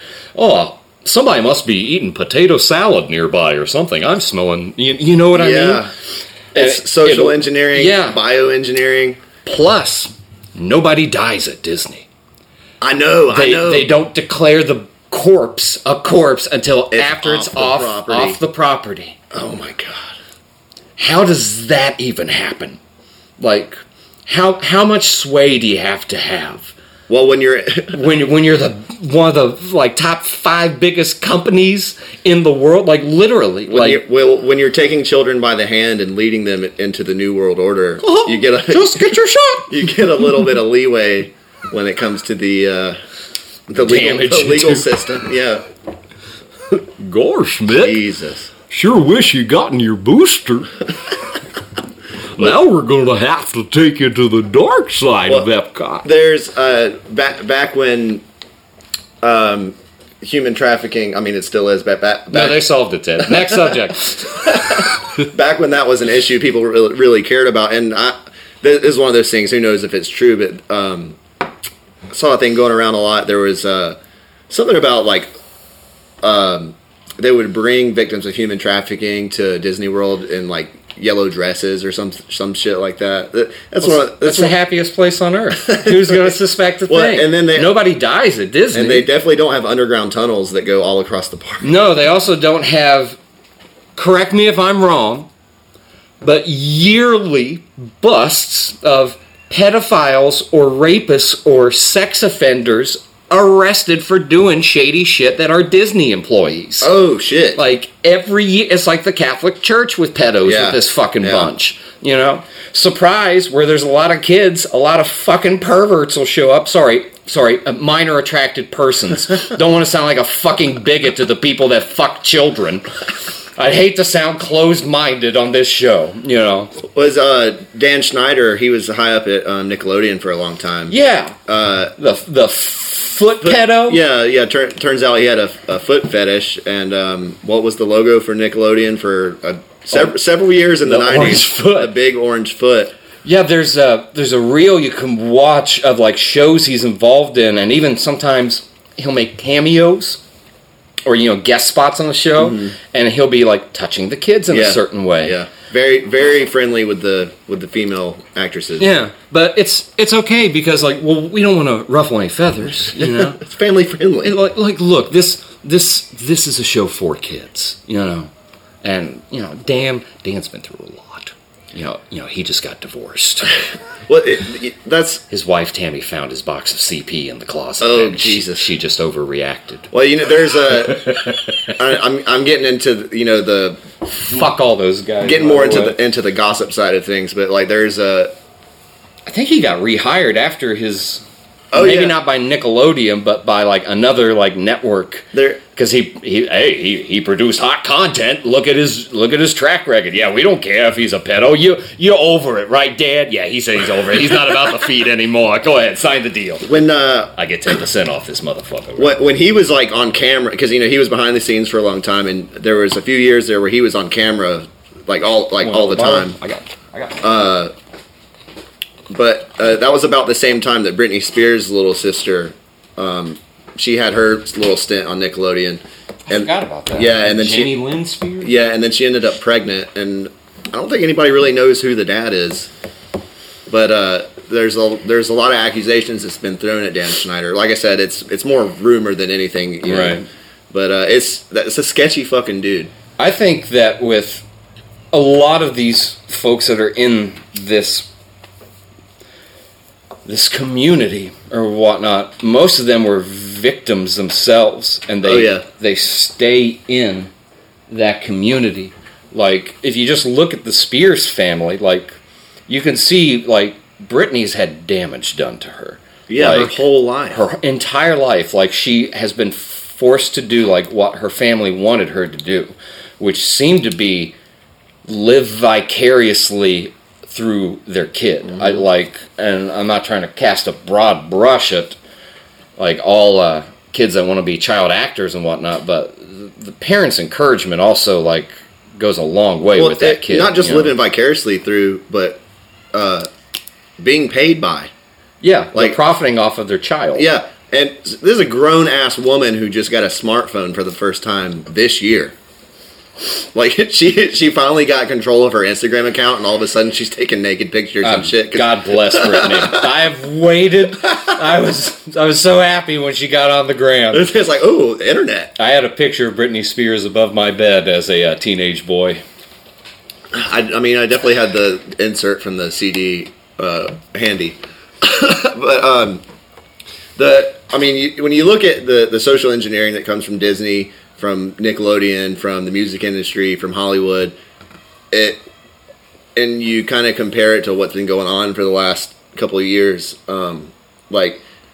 Like from the beginning of the whole pandemic nonsense, I, w- I was worried about what about the little kids, you know what I mean, who are like Yeah, they just got to Earth. and and, th- and so like by the time they're of like rational thinking age this is all normal like th- this this shit blows my mind how quickly the entire world society just flipped 180 but these kids growing up like they don't know any different No, this is all completely normal this this is to them. This is what life is. yeah, tw- 20 years from now, there people who are going, oh, back in my day, we could go to the supermarket without having to wear a uh, hazmat suit. oh, Grandpa, you're racist. you know, I mean, it, it, Only Klansmen go to the grocery store without a hazmat suit, Grandpa. and that's what I mean. That's what it's gonna be. Check your privilege. So, I'm just trying to have a good time while it lasts. I I was on a uh, a Zoom call last year with probably about twenty of uh, of my uh, my brethren from uh, Full Sail that I went to school with for audio, and uh, at the end of uh, you know we were all just catching up. It had been like like 10, 12 years, something like that, fifteen years, and uh, so we were just going around telling stories and it got to me and you know catching back up. And then uh, somebody made a crack about like me being a conspiracy theorist. It was a good joke. Uh, then i was like i encourage all of you to move out of the cities like every single one of you. Like like just get as far out as like you can stand like and That's see re- america It's really like- good advice. like I I I think things are gonna that are that are bad. I think they're going to get probably worse. Oh yeah. Is oh, the way yeah. is the way I'm going. Um, and you know that's with with me. Like I, I, you know, I earn my paycheck remotely, right. so I, I now have geographical flexibility, Mm-hmm. and I'm going to plan accordingly Yeah. um, and go someplace else. Um, I I don't and like like Valdosta is not bad by by any No, stretch no. of the imagination, but the, the culture in Atlanta is miles apart from the culture in the southern half of Georgia yeah. and like like the coasts and Atlanta, it's it's kind of a similar culture, but well, that may be a lot of people. That that's probably like half the people that live in Georgia. It's yeah, the culture in the city and how they treat life in the city and these challenges that we now face. The solutions that I fear the state will bring down are ones that are not going to jive in the rural communities. No, absolutely not. So, I uh, I shudder to think because I'm seeing like some of these other states, like California and New York. There's stuff in New York now where the governor can. Uh, I don't know if it's passed. I th- I think it's been signed, but I don't know if that means it's law or whatnot. But the governor of New York, she can jail someone indefinitely for being a public health risk. She today declared that racism is a public health risk in New York. This is uh, the woman that took over after uh, What the fuck uh, does that mean? Cuomo. So they can put you in jail forever for being racist? If it's a public health concern. Well, if racism is a public Well, of course concern. it is, Ted. That's the only way we can fight COVID and climate change. What the fuck? is by finding all the racists first. so how do you find the racists? Easy. You just you just call them a racist. Then- You said something then to me they are- about Bill Gates. We heard you said the N word before, so we're gonna take you off to the gallows. Well, yeah, but I fucking love Wu Tang. Oh, that doesn't matter. No, I mean that's why I said the N word. no, it. I'm optimistic. Ultimately, um, I think good always triumphs over evil, But- just not in the short term. exactly. That that's why I said ultimately. Ultimately, I'm optimistic, but shit is gonna get a lot worse before it gets better. Yeah, I don't. I don't know how much. And just to clarify, like uh, I, I will never kill myself, especially while my parents are alive. Good God, what a rude and bummer thing to like put them through. I also would never kill myself. I also respect the government and its employees. but like, we're too late. Here they come. Miles from civilization, and they found me. Keyword triggered. Racist detected. My uh, I, I was playing at, at Arlen's a couple weeks ago, and my uh, my buddy Brighton's been on the podcast. He was there, and uh, he's a he's a black man, you know, and uh, I had played this song of mine, "White American Kids." Yeah, and, I fucking love that song. the the chorus lyric is you know the devil will always exist because of white American kids. he comes up to me after the show. He's like, he's like, I just want to let you know, I've always felt the same way about white children.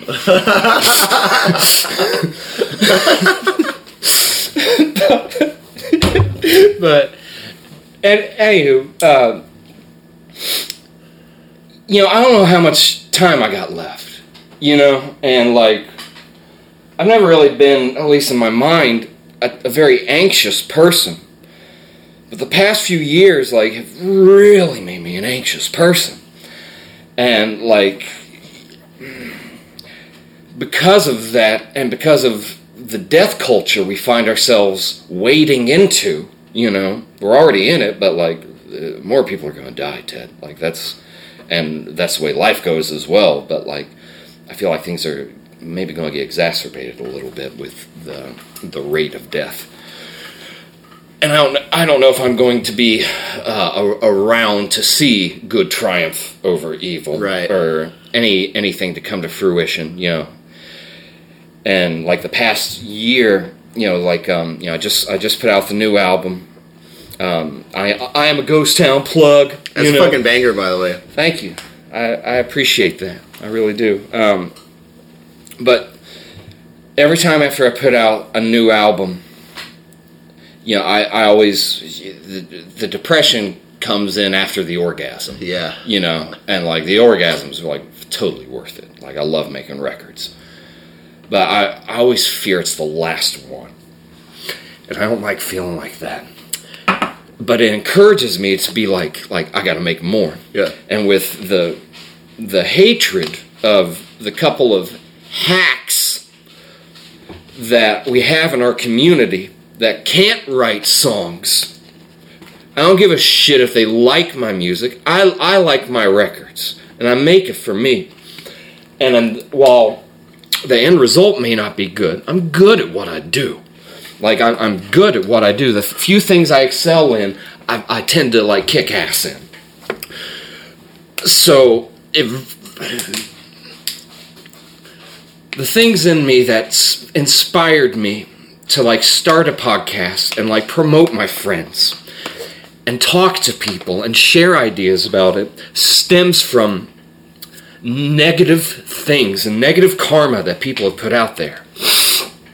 And rather than give in to their type of game of destruction where they want to destroy people, I'm instead going to plan to play the long game where they can't stop me from making records right now. They can't. I can make them on my own. And every one I put out will just eat at them even more, even if nobody listens to it.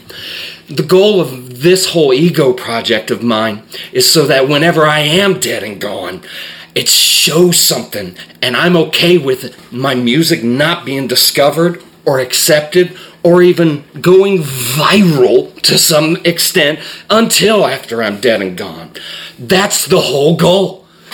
It's not about becoming famous. What I want with the podcast is to make a culture of the people that I do love and make them famous and make all these hacks not and ignore every single one of them. And I'm going to make it my goal, even if it takes 10 years, to make every new Southern heretic famous in some regards outside of our community and slowly permeate culture that way.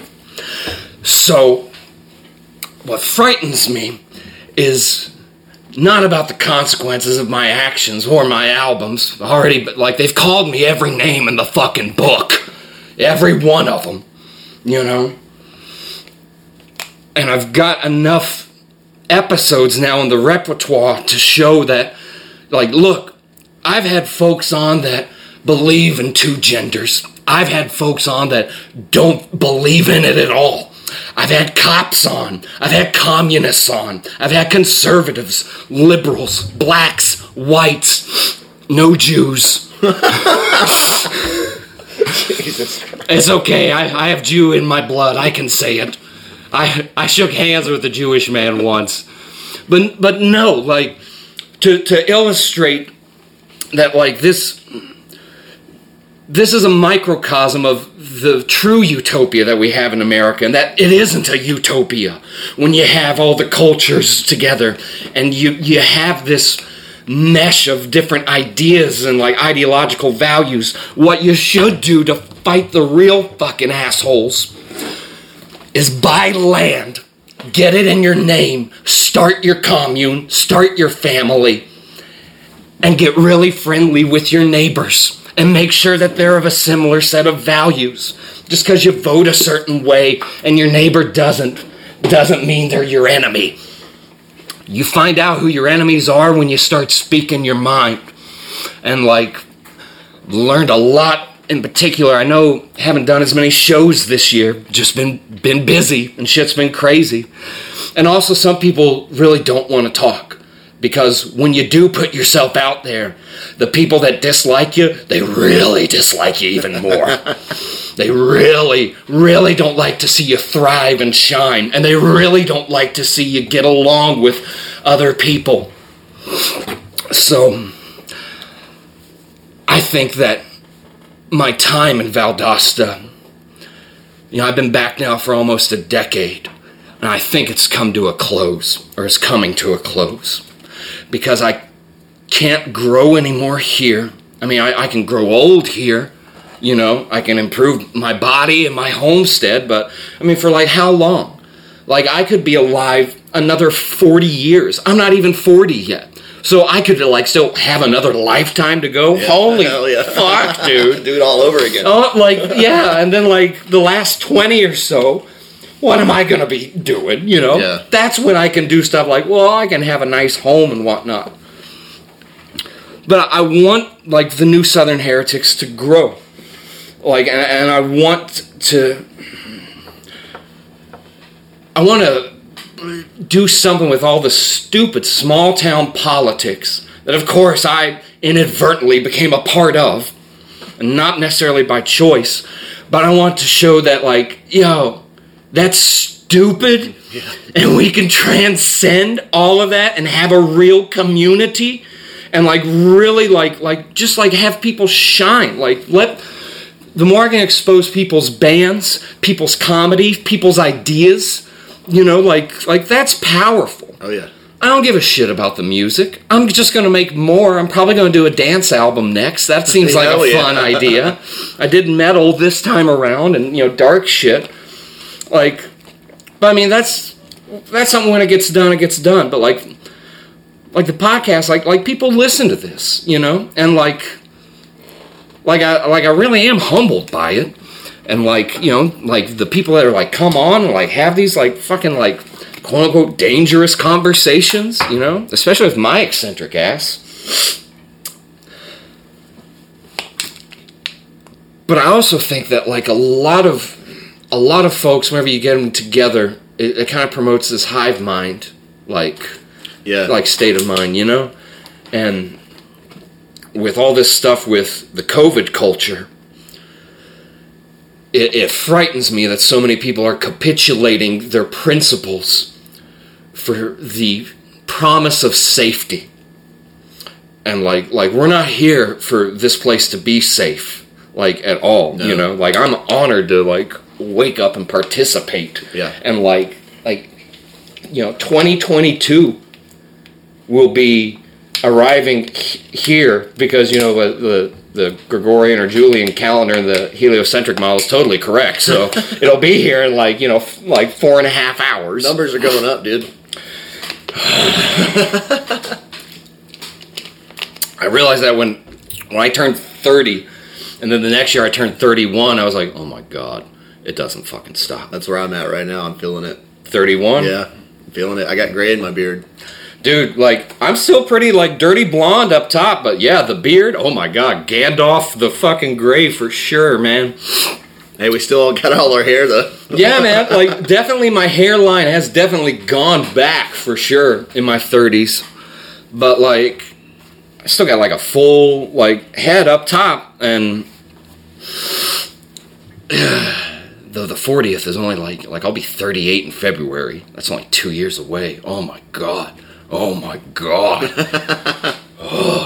Who, who I don't want to be is still going to like shows and like doing like like all the all the fucking drug partying and shit. I mean like like and not to talk shit on folks that take drugs or whatnot. Like I'm you know I'm pro choice and to a certain degree I'm pro drug. You know, but that that shit should be vacation. I don't like seeing more and more friends get so coked out of their fucking gourds that they're just poisoning themselves. And th- that's the culture they're there for. They'll go to shows not to see music, but to get coke. And like coke's a blast for sure. Especially if it's really good. oh my goodness. You you and the folks in the room with you, you'll you'll have the best time. Like everybody will tell stories and laugh. But the problem is, is when you start to get low or when you're out on coke and you start seeing how it affects people. And if you and someone you care about are involved with coke at all, or even just they are and you're not, no matter if they're your sibling, your lover, your your friend, your partner, they will always choose coke before they choose you. Damn right. And like I've like I'm you know, I've, I've watched a few friends like die from excess, and like I'm I'm not trying to see that anymore. Now you got this fentanyl shit that they'll cut it with, and that's a fucking killer in itself. You know, all you need is like a pinprick of it, and you're mixing it in a powder. How the fuck are you gonna test for that? Like, how are you gonna test for that? Was a long rant. Well, no, know. it's very powerful, and uh, I will say this: I've never, I never went too deep down the coke rabbit hole. I never I never did But- until I started dating somebody that like that But- was that was their thing. But I've seen and know people very close to me who whose lives have been destroyed and are being destroyed by. I mean, I mean the the whole list of drugs. You know, Yeah. um, myself. I mean, I. Uh, I've been sober for a hundred something days. I, I'm not. Fucking awesome. I'm not counting anymore. But it. I haven't had a bad day since. You know, when I when I was drinking every day, I was depressed, and I was drinking because I was depressed, and I was depressed because I was drinking. But it's And but it's there, and it'll give you escapism for Yeah, a, 'cause a small amount. because from the time I got home to work to the time I woke up the next morning, I didn't have to think about my life. And I spent a lot of time, uh, you know, I'd get drunk and I'd talk about the things that I wanted to do. And I'd talk about the things that I believed. And I would talk about, you know, how I thought I should be and stuff like that. But I wasn't doing any of those things and I wasn't acting on any of those things. Yeah. I'm starting to do some of those things now. You know, I, I'm start. I'm getting in shape. You know, I'm like getting getting my body right, getting my diet right. You know, and my my mind is right now. Now I'm I'm just I'm just getting started. You know, like this is it's a it's a long process, and it it was really hard at first. But I, for anybody out there who's having trouble with alcohol, with drugs, or just man, it's my life is 180 degrees different than it was three some months ago. Yeah. You you have color back in your face. Man, I, I, I look at just the pictures from being on the podcast a few months ago. Mm-hmm. I look completely different, Yeah. and and I feel different. You know, like I, I haven't. I, I I have bad moments. Everybody has bad moments, but I haven't had a bad day in three months. You know, like most people can't say that. That they have. I have.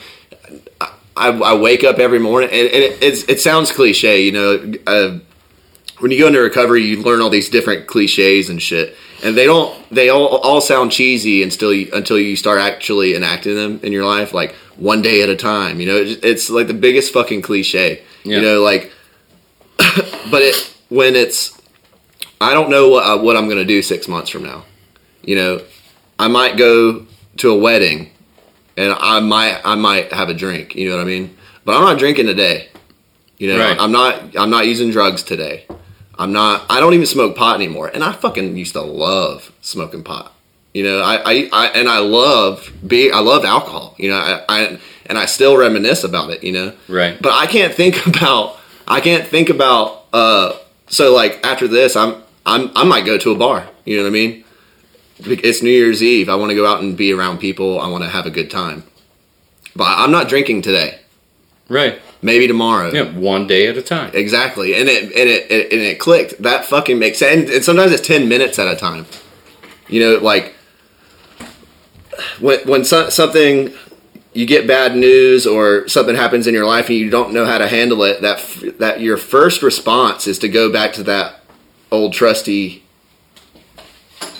mechanism. Well, it's familiar. You It's know, you yeah. know what you're going to you get. know what you know exactly what you're going to get, and sometimes you just got to wait ten fucking minutes. you know, I'll, t- I'll tell that whenever myself that whenever uh, I'm debating whether or not I should get pizza. I'm like, bro, bro, just eat a protein bar, wait, right? maybe you're not hungry. Maybe you're just like, man, I just really like Dude, pizza. You know? honestly, honestly, like I used to drink, like I used to drink beer, all like like it was water, and um, I have now. There's people who have to drink hard liquor when they wake up in the morning, like Yeah. they met like medically have to. I, I didn't I didn't get that bad, you know, but I saw where it was going. I had what they call I had what they call a high bottom. I like I fell off the cliff, but you know in the movies when you fall off the cliff, but then they land on a tree branch. yeah. That's what happened to me. Okay, like I had a bad experience.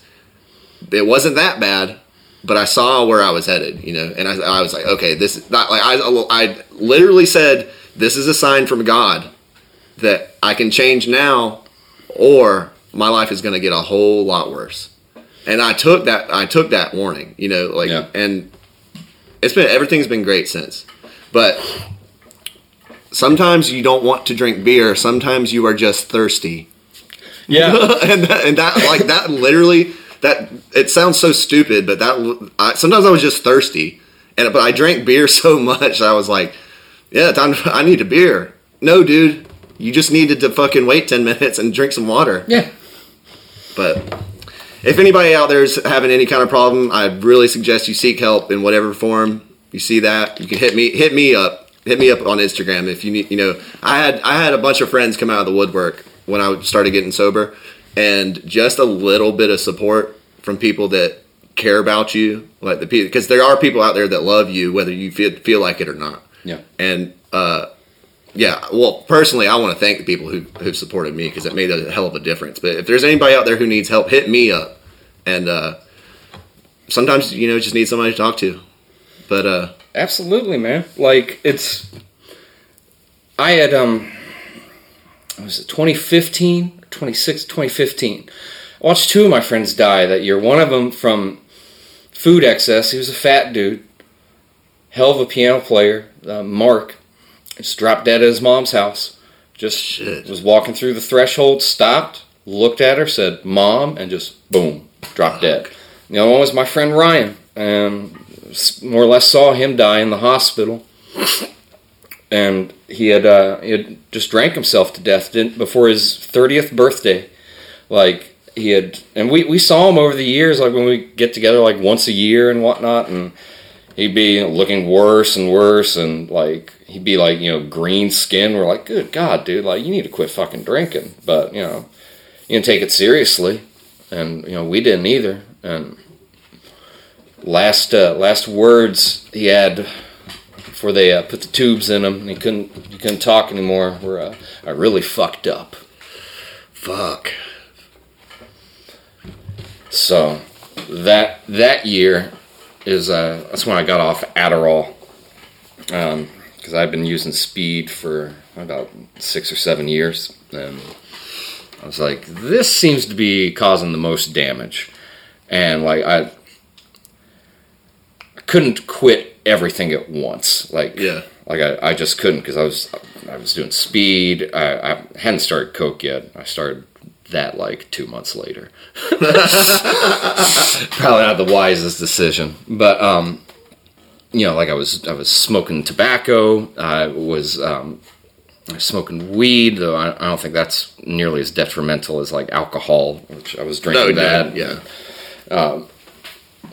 but like I, I started noticing then like and to what we were talking about earlier, you know, that was around the time I was getting into like conspiracy culture and like well deeper into it. I always liked it, but like stuff with like you know the the Pizzagate stuff and whatnot, and started more or less kind of slowly pulling my head out of my ass.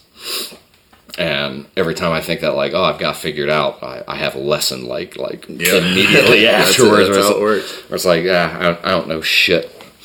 But you know, I had uh, I'd found myself this year with the, um, I guess, having to come to terms with the fact that people aren't who you think they are, and there's a lot of people that you like that maybe don't have the best intentions for you because they probably don't like themselves, and misery loves company. Company doesn't like misery. Misery likes company. and I've like with all all this stuff that's been going on, especially like this year, man. It's it's been me. It's made me so much more appreciative of like the people that I do have in my life, and like like how I just want I just want to help them out in any way I can. And it's also made me very guarded against strangers. Oh, yeah. And to the point now where like aside from like you know the, the the heretics that are on the podcast and whatnot really the only people that i hang out with are other local musicians that they're, they're also like in you know they're just outcasts in their own in their own regard you know and but like like people themselves man like I, I I don't feel like a lot of people are turning over a new leaf with all this nonsense that's been going on. Uh, I think it's it's given the okay for people to treat other people like they're not people Exactly. and to just dehumanize people. Like people will just start screaming at each other in public, like they'll like get in fights with each other, and like the fucking shoplifting and shit that's going on, like New York and California, like where folks are just going. In. There was one woman, she came in with. she had like a like a scythe or like a battle axe or something like that, and just like stealing shit in a shopping cart and like pretty much carrying her fucking weapon, just like like stop me. What you, know? gonna do? And it's like, what are you gonna do? But like, if imagine if that's your local store, Yeah. and like every time you just try to go to shop, you just have lawlessness. And what I what I fear with that there'll be an overreaction where people will be like, "Yes, give us cops everywhere." Yeah. Like, let the state bring their boot the fuck down on Please, this. please. Please. Yeah, the uh, there was something in San Francisco between some of the folks that initially had like defunded like part of their police department. Well, now there's a schism in in their sect between folks that now want to get more money to fund it in their vision Yeah, yeah. and folks that are like no we don't want anything at all like we want no funding at all it's like oh yeah shocker how that turned out. It's gonna end really well. a lot, a lot of these ACAB uh, folks, and like they, there's some sound arguments to be made, but a lot of them are also religious zealots, wherein they just want to be the cops. That's right. They want to be the folks that will like decide who stays, who goes. Which, the the authoritarianism, the totalitarianism, fascism, whatever people want to call it, that they pretend that they're so opposed to.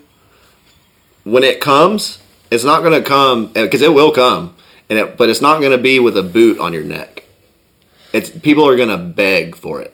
eh, People are going to beg for daddy government to come save them. That and I, I honestly I think that's where the culture is headed. The way I think the metropolitan culture. yeah, well, that, sure. well, that's what I that's what I mean. Because I mean, that's where the power lies. Right. You know, that's where institutional power lies. That's where financial power lies. That's where uh, marketing power lies. That's where media power lies. You know, like so when I mean when you say you know I'm fucking off to the country, I don't fucking blame you, dude. I live in a camper in the woods. I I don't know where I'm going to go yet. Like, But that I mean that's I think that's the best step, you know, like plant your roots in a place where you can I mean, it sounds cheesy, but where you can be free, you know? I think that in the next 10 years, it will become harder, if not impossible, for normal people to own land. Yeah. I think that part of the reason why BlackRock and uh, Gates and all these other like elite fucking top sh- tier shitbags They're buying are, shit are buying all the land up is because eventually the price is going to skyrocket. Yep. And when that happens, nobody can afford to buy land anymore. So, oh, sorry, you don't already have a deed for your land. The it's a lot easier for them to do that than it is to convince property taxes to just go through the Right, roof. You right. know, like I, I will say this: since I quit drinking, every dollar that's come into my hand, twenty percent of it I put away. And Monday morning, I have an appointment with a loan officer to apply for a home loan. that's what's up. Do it fucking now. Yeah. Do it now. As much as I hate, as much as I, you know, despise debt. You know, like debt. Debt can be a killer. if you can plant roots, if you can own something now, do it because, like you said, I don't think it's gonna you're gonna have the opportunity much longer. It No. might. It's not gonna be tomorrow, and it might. It's not gonna be next year. It'll be in the next decade for sure. Yeah, I think so. the um, the Biden administration recently. This was on Tim Pool the uh, the other day. They signed a deal with a German company to build testing sites for COVID that will be ready by 2025. What does that tell you as far as their long term goal? Like Uh, Yeah, yeah. on like on state. I, I'm not. I'm not. I'm not sure I how heard- they're going to do it. If it's going to be one facility Right. or if it's going to be like like a Walgreens type thing. Yeah. Except you know the government controls it and it's on the interstates and That's that's that's what I would. That I mean, that's a huge red flag for me. I heard something today just from a friend from work. That I, I didn't read this anywhere. Um, they're they're trying to pass some sort of law that makes it um, more difficult to travel, like interstate travel. yeah, Have you heard about this? yeah. There's a few states that are on board with it where they're like, yeah, we don't want anybody coming in or out unless they're uh, they're uh, uh, uh, good and vaccinated. What the fuck? Well, what's really going to impact is a lot of the, uh, as if it's not impacted already, truckers and shipping, right? Because a lot of that industry, they're entrepreneurs, you know, or like uh, independent contractors. They're not taking the shot, Yeah. you know, and I, I mean, I work in road construction, and ninety percent of the people that I work that I see every day that I work with, they're not taking that shit. That they over my fucking dead body. I mean, the, these are from my cold dead, dead hand type people. You know what I mean? The the American construction worker, especially in the South, is a dying fucking breed, and they're not they're not putting up with any of this bullshit no. and I, I'm not either. So I mean, and if road construction is like that, and the trucking industry is like that, I mean, I'm and I'm sure that it- Travel industry also, like, what was it? Uh, Earlier uh, this year, where they were like, "Oh, it's it's weather. It actually has nothing to do with the uh, the vax mandates. This is about weather." It's like we didn't ask about the vax mandates. yeah, yeah. Seems like you said the quiet part loud, huh? It- if if even a fraction of the working class has this mentality, good fucking luck, bro. I think Yeah. it's. I think honestly, it's half the country. Yeah. Like I think half the country is like no, and the other half is like do it. Dude, I saw a screenshot from a, a news a news report. They did a survey of unvaccinated people, asking them what What uh, made you a racist? yeah, yeah, basically.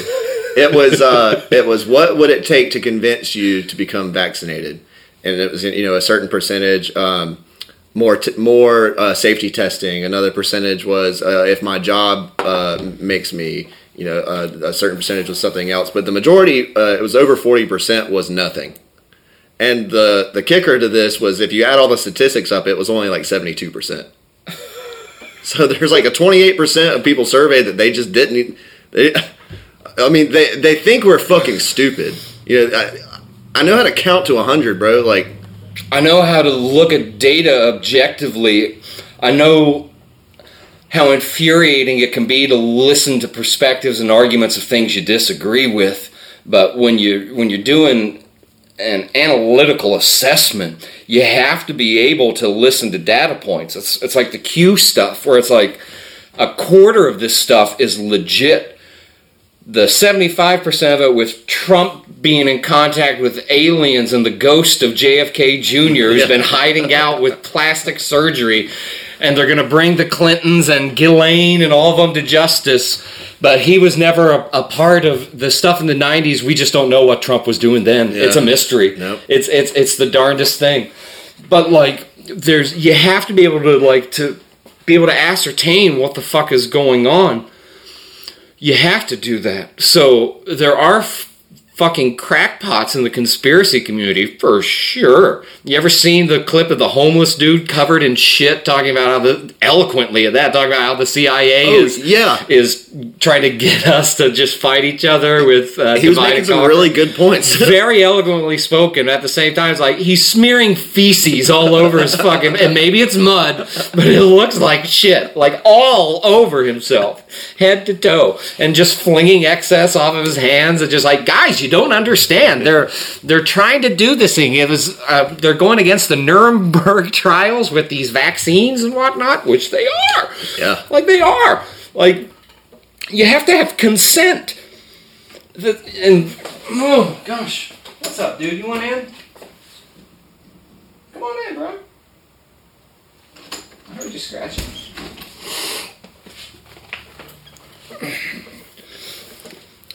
But no, like this, that stuff frightens me. With like the proposed idea of like, which I think they're going to do it with the FAA, and like you won't be able to fly without a vaccine passport. Like that's like even domestically, I, th- I think they're going to get away with it. I'll fucking walk. the the interstate travel is the scary part because then it's like, well, what states are bordering you? Right. You know, because like some of these places, like California is essentially its own country. Yeah. Like they is and Texas both over the past, you know, like five or six years have essentially told the feds to fuck off for different reasons. So more power to them for that. Though I, I, I I think like it's has its pros and cons. But like with this stuff, where it's like, no, you're not allowed to even travel the roads. Like you're you're essentially making more people criminals. So you're still corralling them. Yeah. You know what I mean? Where like that is the goal to be able to control people. That has always been the goal. Like the since before America was even a country. Like that has been the goal has been like, well, we need to escape because they're trying to tell us what to do. So we should form our own country Yeah. where you can't be told what to do. I think um I think this uh, notion of great reset as well. I, I don't think it's the first time it's happened. No. by any stretch. I know with the the mud flood stuff, they'll they'll talk about that a lot. Well, even the uh, French Revolution, the people who were fomenting that uh, event, the philosophy behind it was a reset. They the goal of the of the French Revolution was to create a year zero. They they wanted to just burn it all down, burn it all down. We're gonna start over. Th- That was the idea. Well, they've reached the pinnacle of that with Macron. yeah,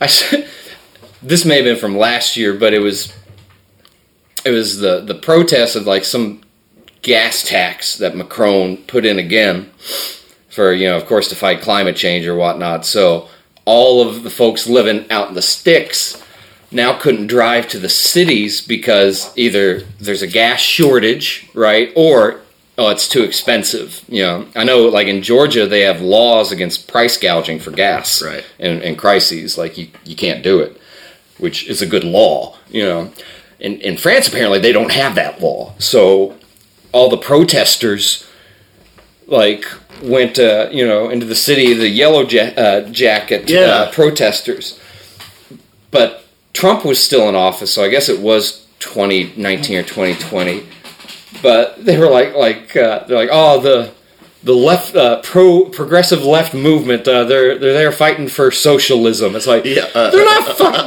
they're they're literally fighting against a socialist policy. Whereas like oh no no no. The, the state actually controls the petrol here and people's fuel. yeah yeah yeah yeah. You guys actually we need the fuel in the city more than you all do in the counties so. Yeah, all those uh, yellow vest protests that seem to be going on all over the world just kind of came to a stop when COVID happened. Seems like. Yeah, yeah. Unless you're actually in the conspiracy community, and you, you like they um in Australia today. Well, I guess it was, you know, because of time difference. So yesterday, um, they uh, lit a fire inside the uh, the whatever the government building, the Parliament building in Canberra, in the capital city in uh, Australia, like the protesters Nice. did. And a lot of these cities, the cops um, have started throwing down their handcuffs and Hell yeah. joining the uh, protest. Not in every city, but like Au- Australia seems to be where like it's really popular to be a Nazi in Australia. It seems like because they've shut down essentially the whole country. In certain places, in particular, like the Northern Territory, they have quarantine camps where they're rounding up Aboriginals, and because they don't want to get vaccinated, so they're a threat living out in the rural communities. Threat to public health. They're a threat to the public health. And uh, the Prime Minister team's fireworks. Prime Minister's uh, team has already come out and said if you're against the mandates, you are anti vax. I don't care what your vaccination status is. if you're against what we're doing, you're anti vax. So all these people coming out saying, "Look, I'm not anti-vax. In fact, I'm vaccinated, but I think it should be a choice." Those, those They're anti-vax. yeah, they're they're anti-vax. They're science deniers. Jesus. The fucking irony. Oh yeah, yeah. Me too. We can pause it. Is that going? Yeah, there we go.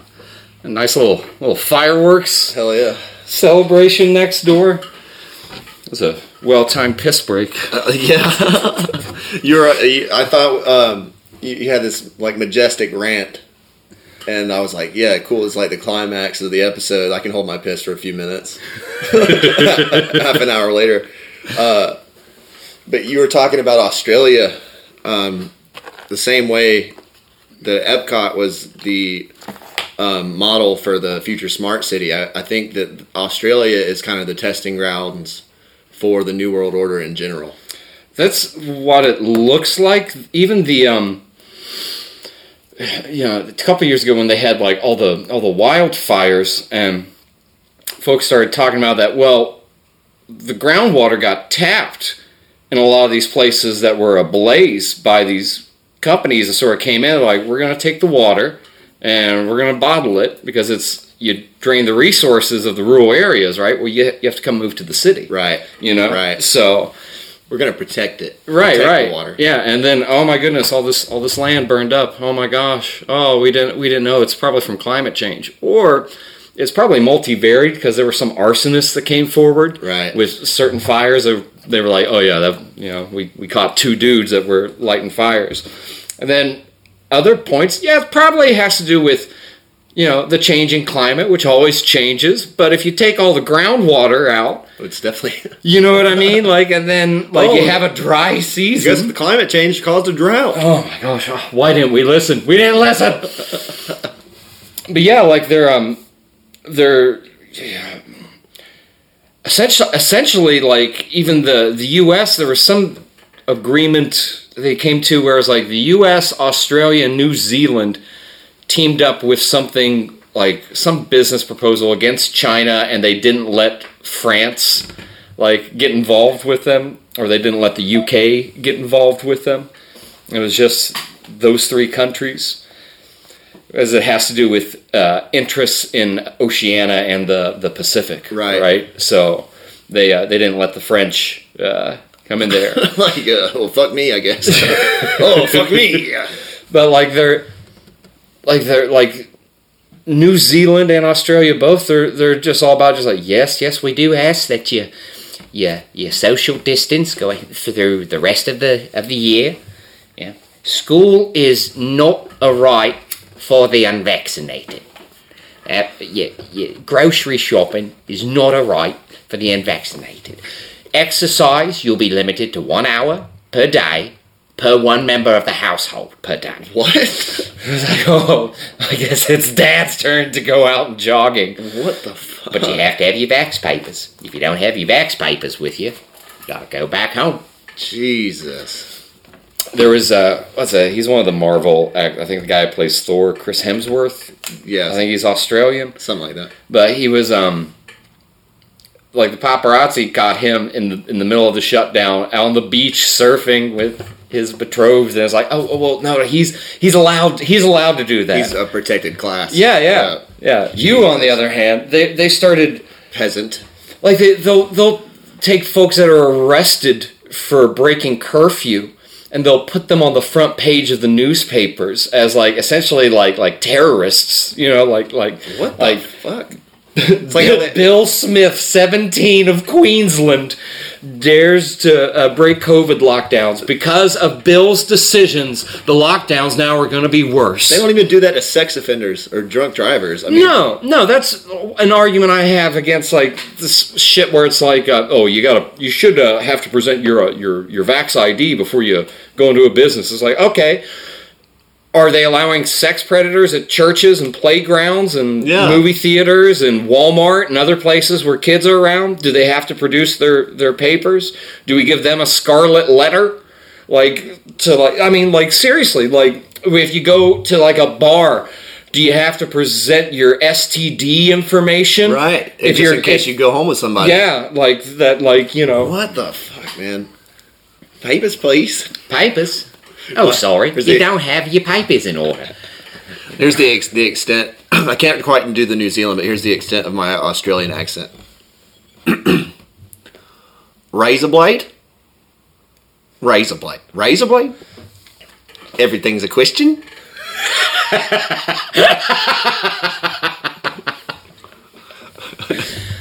Now, for There's- instance, so- say you want to go out and get some razor blades. There's the that's right razor blades. Razor blades. That's my yeah. You have like certain key phrases to lock into a, an accent, and that's Hmm. my Australian is razor blades.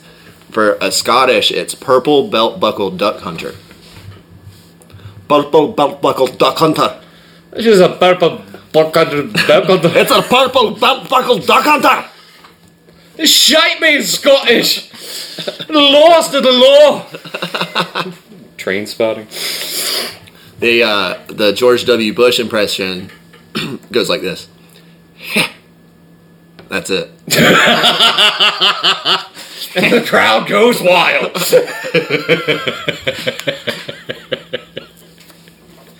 So I was all about key phrases. What do you think about like uh who was it? It may have been Cardi B that I saw, but it's like like key phrases for like MK Ultra celebrities where they'll have like meltdowns on camera or they'll freeze up. Right. There was there was something I want to say it was Cardi B. She was on like the uh, the like the red carpet or something, and the reporter said something, and she just like froze up.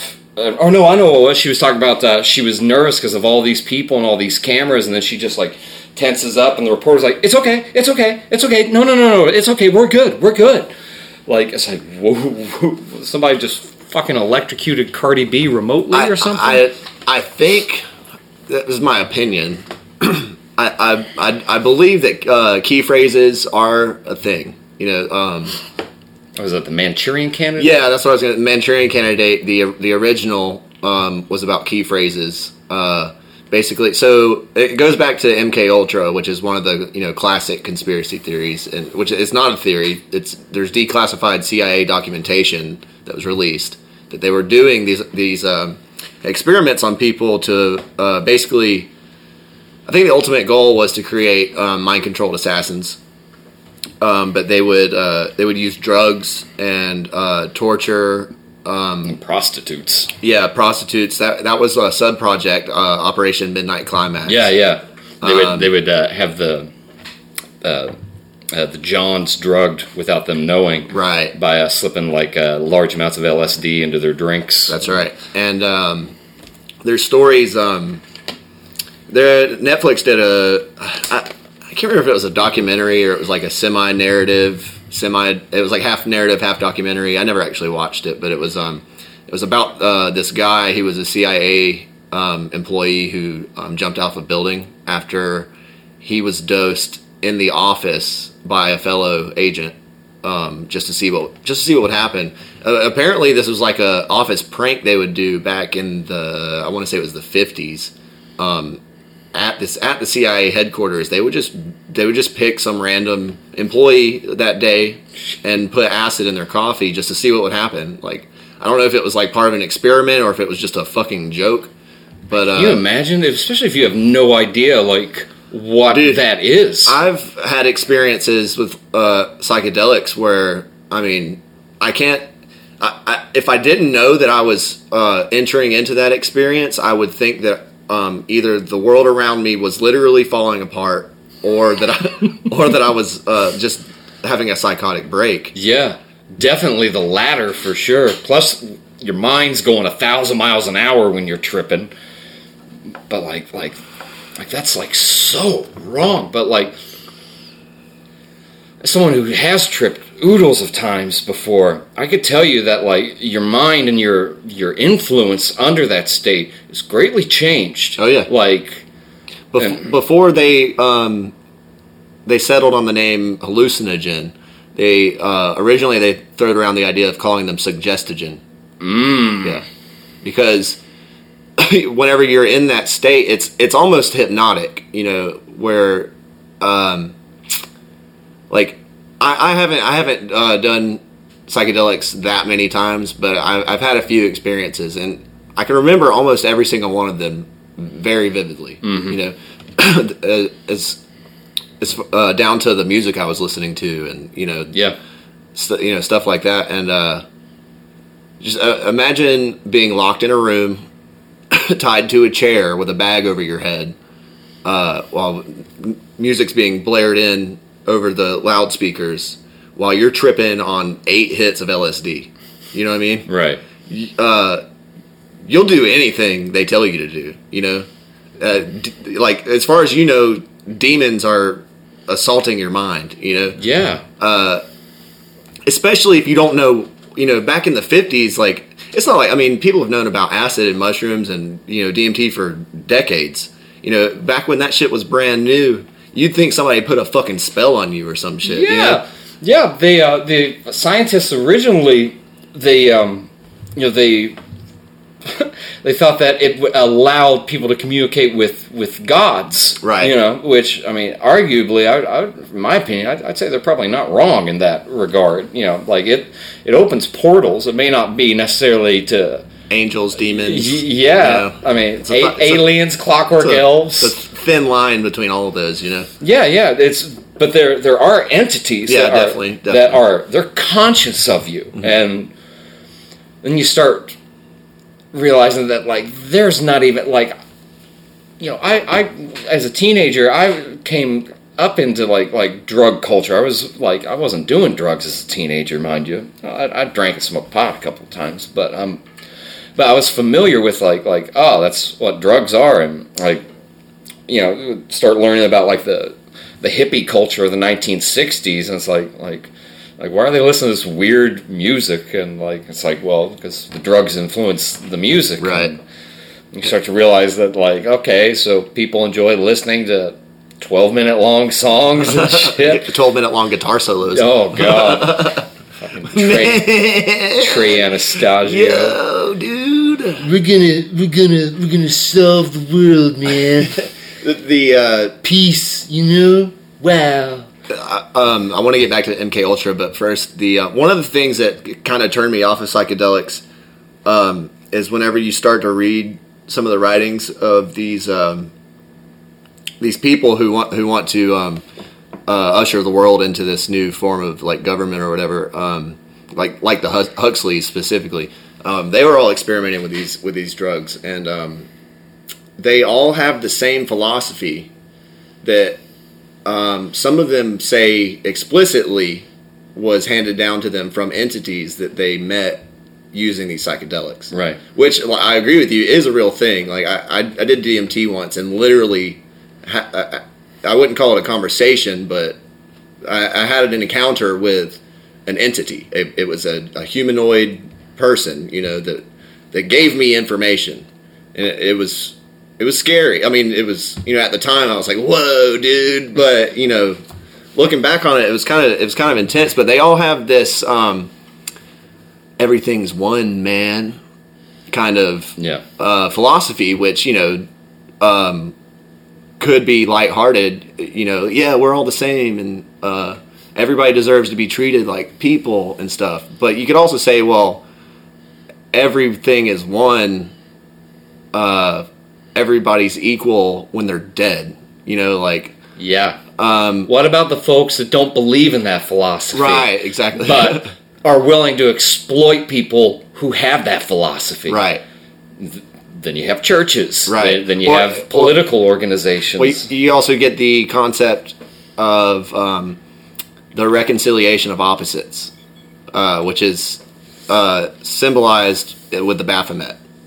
The um, you reconcile animal and man, you reconcile good and evil, reconcile uh, male and female, You know, that's where the the concept of Baphomet is the reconciliation of opposites. Yeah. He's part animal, he's part man, or he's part animal, he's part human. He has a phallus, but he also has breasts. Yeah. One arm's up, one arm's down, and he's got a little boy and a little girl by his side. I mean, uh, you, you could interpret that to be satanic, or it goes back to the alchemical agenda of transhumanism. It's the destruction of the essence of what it is to be human, to transcend. Yeah. But Be- you can't to become God. Right. And that's when uh so like whenever you go into these psychedelic states and you and you meet with um these beings of light who pass on this information who that, that seems so enlightening, illuminating, you know, that's where illuminate the concept of the Illuminati, the Right. illuminated ones. Uh they're they're communicating with these entities um and Lucifer, the devil, appears as a being of light. You know what I mean? his name uh, means light bearer. The light, yeah, the light bringer. Uh, and so it, it, it gets a little.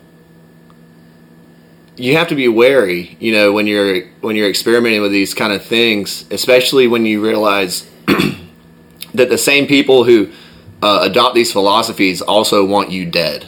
yeah. But don't, don't worry, we're making the world a better place for, us. Yeah. uh, but to go back to the MK Ultra thing, um, you were talking about the trigger words. Uh, there's a there's a video that was that was uh, going around years ago. I'm sure it's still out there of Al Roker. I think, or somebody He says freezes up. Yeah, and somebody he turns to the camera and freezes. somebody says you got to leave room for the Holy Ghost, and he just his spine goes straight up and just looks dead into the camera and doesn't say anything for too long to be comfortable. You know. Yeah. Shaq had one as well on. Um, there's some sports news shows like it's a panel show. He, Charles Barkley, I think Shannon Sharpe was on it, but um, they go to it and it's uh, it's you know four dudes sitting at a uh, you know sort of a, uh, a a concave little desk, you know, and Shaq's on the end and his mouth is open, just like not moving, not breathing, just go, not blinking. Yeah, I've seen this Nothing, and like the the camera cuts to him again for a second, then it like quickly switches off, and they start panning away from Shaq. But the other guys are just like, "Oh yeah, yeah, yeah like this this happens." It's like, like yeah, like, you, know, Mm-hmm. No, it doesn't. It doesn't. That doesn't happen to normal people. no. And and these videos of celebrities acting, you know, in a certain ways, they they can be explained away. You, you know, th- there's like seeing a celebrity on video acting strangely doesn't equal um, government mind control. No, it But- could literally be them just fucking with like Conspiracy theorists. Yeah. Well, I, which I think I think that's a big part of what's going on in the hip hop community uh, in the last few years. Um, like you got guys like these Island Boy kids. Uh, you know what I'm talking about? I've seen the meme. Yeah. The, uh, anyway, uh, one of them, there was a video of him going around talking about how he literally sold his soul to a demon in exchange in exchange for fame and fortune. And th- I mean, this is an idea that goes back years and years and years. Yeah, the Robert back to- Johnson. yeah, back to the twenties. and um, you know, uh, Jay Z with his triangle hands. You know, uh, with his Rocawear being a reference to Rockefeller. You know, there, there's um, all this weird like Masonic symbolism that goes on in in um, pop culture in general. Which I, I part of it I think is subliminal programming, but uh, another part of it I think is they're just fucking with us. Well, Well, the- they're, they're fucking with the people who are hip to it. You know. Yeah, the um, uh, used to be a pro athlete. I think he played for the Kansas City Chiefs. Larry Johnson. Yeah, yeah. Um, he's a, uh, a black conspiracy theorist, and um, he uh, brought up uh, some pretty good points. That he was like, uh, you know, with this the satanic culture or agenda, he's like, this has predominantly been in white culture and white like pop culture, white music Historically. yeah, Yeah. like you didn't really start seeing a big push of it until like the last 10 years Mm-hmm. like within the hip hop community before like evil in the hip hop community was always mafioso like Well, hip hop was niche until what the late '80s. yeah it was party music Right. Yeah. well, and it but it wasn't mainstream. It was oh that gangster rap. You know, like Yeah. like hip hop is is the predominant force in American culture now. Oh yeah, for sure. It definitely ain't fucking rock and roll. No, fuck no. And punk. What the fuck is punk about punk anymore? uh, punk punk is dead, man. The the the when I, I mean. Uh, Are your songs LGBTQIA plus Christian uh, uh, uh, uh, uh, Islam friendly? Look. if not, I'm not gonna listen to it. That's what passes. But I mean, punk rock used to be "fuck the government." You know, like uh, I- Rage Against the Machine isn't exactly punk rock, but that like in, in the '90s, Rage Against the Machine was a good example of the punk, punk rock mentality. Fuck you, I won't do what you tell me. Yeah. Now you better be vaccinated if you want to come to our fucking shows. but um, Oh, the irony of getting a bunch of people to sing along to Right. "fuck you," I won't do what you tell me. while, while they're wearing masks with Yeah. their vaccine passports in their pocket. But um, the, to get back to the MK Ultra thing, because this this is a topic that I, I've been reading a lot um, into recently. Because I swear to God, one day I'm going to put out another podcast. But you go you go into the you go into these research rabbit holes, and you're like, oh wait, I got to read this first. Oh wait, there's another. Anyway, so with MK Ultra, the only reason we know about MK Ultra in the first place is because of the Watergate scandal. So when Watergate happened, there um, basically Congress, um, everybody, everybody's like, okay, what the fuck is going on here? And uh, basically, everybody had to come to the table with what they were doing. Like the C- the CIA had to declassify a Yeah, bunch that's, of their that's where uh, Operation Mockingbird got disclosed. right, exactly. It's part of the church committee. Gotcha. So the church committee is why we know about uh, MK Ultra, uh, Operation Mockingbird, which from my research so far, because I've actually been trying to find it, I can only find one source that actually calls it Operation Mockingbird. It was this book written by this woman. I, her name escapes me right now, but it was admitted in congressional um, hearings that you can look up on YouTube today, where the CIA admitted that they had operatives either uh, within media uh, companies or uh, paying money to media companies to push a certain narrative that was uh, written by the CIA. yeah. Uh, they also released all of their well, I say all. They released their MK Ultra documentation, but at the time, the leader of the CIA, his name was Allen Dulles, and he is involved in all kinds of fucked up shit. Um, destroyed seventy percent of the documentation on MK Ultra. So, as as dark as it sounds, the stuff we've been talking about sounds like um, working with the mob to uh, rent out uh, whorehouses to dose Johns with LSD unwittingly and document their actions, and to literally torture people um, and use drugs on them to create uh, mind control slaves or assassins or whatever. Right. That's just the tip of the eye. That's, just what we know about. And it, and it had se- it had several sub projects. MK Often, MK. Um, oh, it's a it's a woman's name. I, I can't remember exactly, but it, it it's so there's so much more that we don't know that we we can assume that it's worse than that because that's the shit that they destroyed. Right. You know? right. So, uh, there, a, a lot of the stuff that we talk about today is it gets criticized as conspiracy theory, and conspiracy theory is an umbrella term for crackpot nonsense. Fringe. Yeah, well, fr- fringe is just on the outside of public knowledge. You know, it's that's what fringe mean. On the, the the fringe of this table is the outside of the table, but it's been used as um, a dismissal term. That's a conspiracy theory.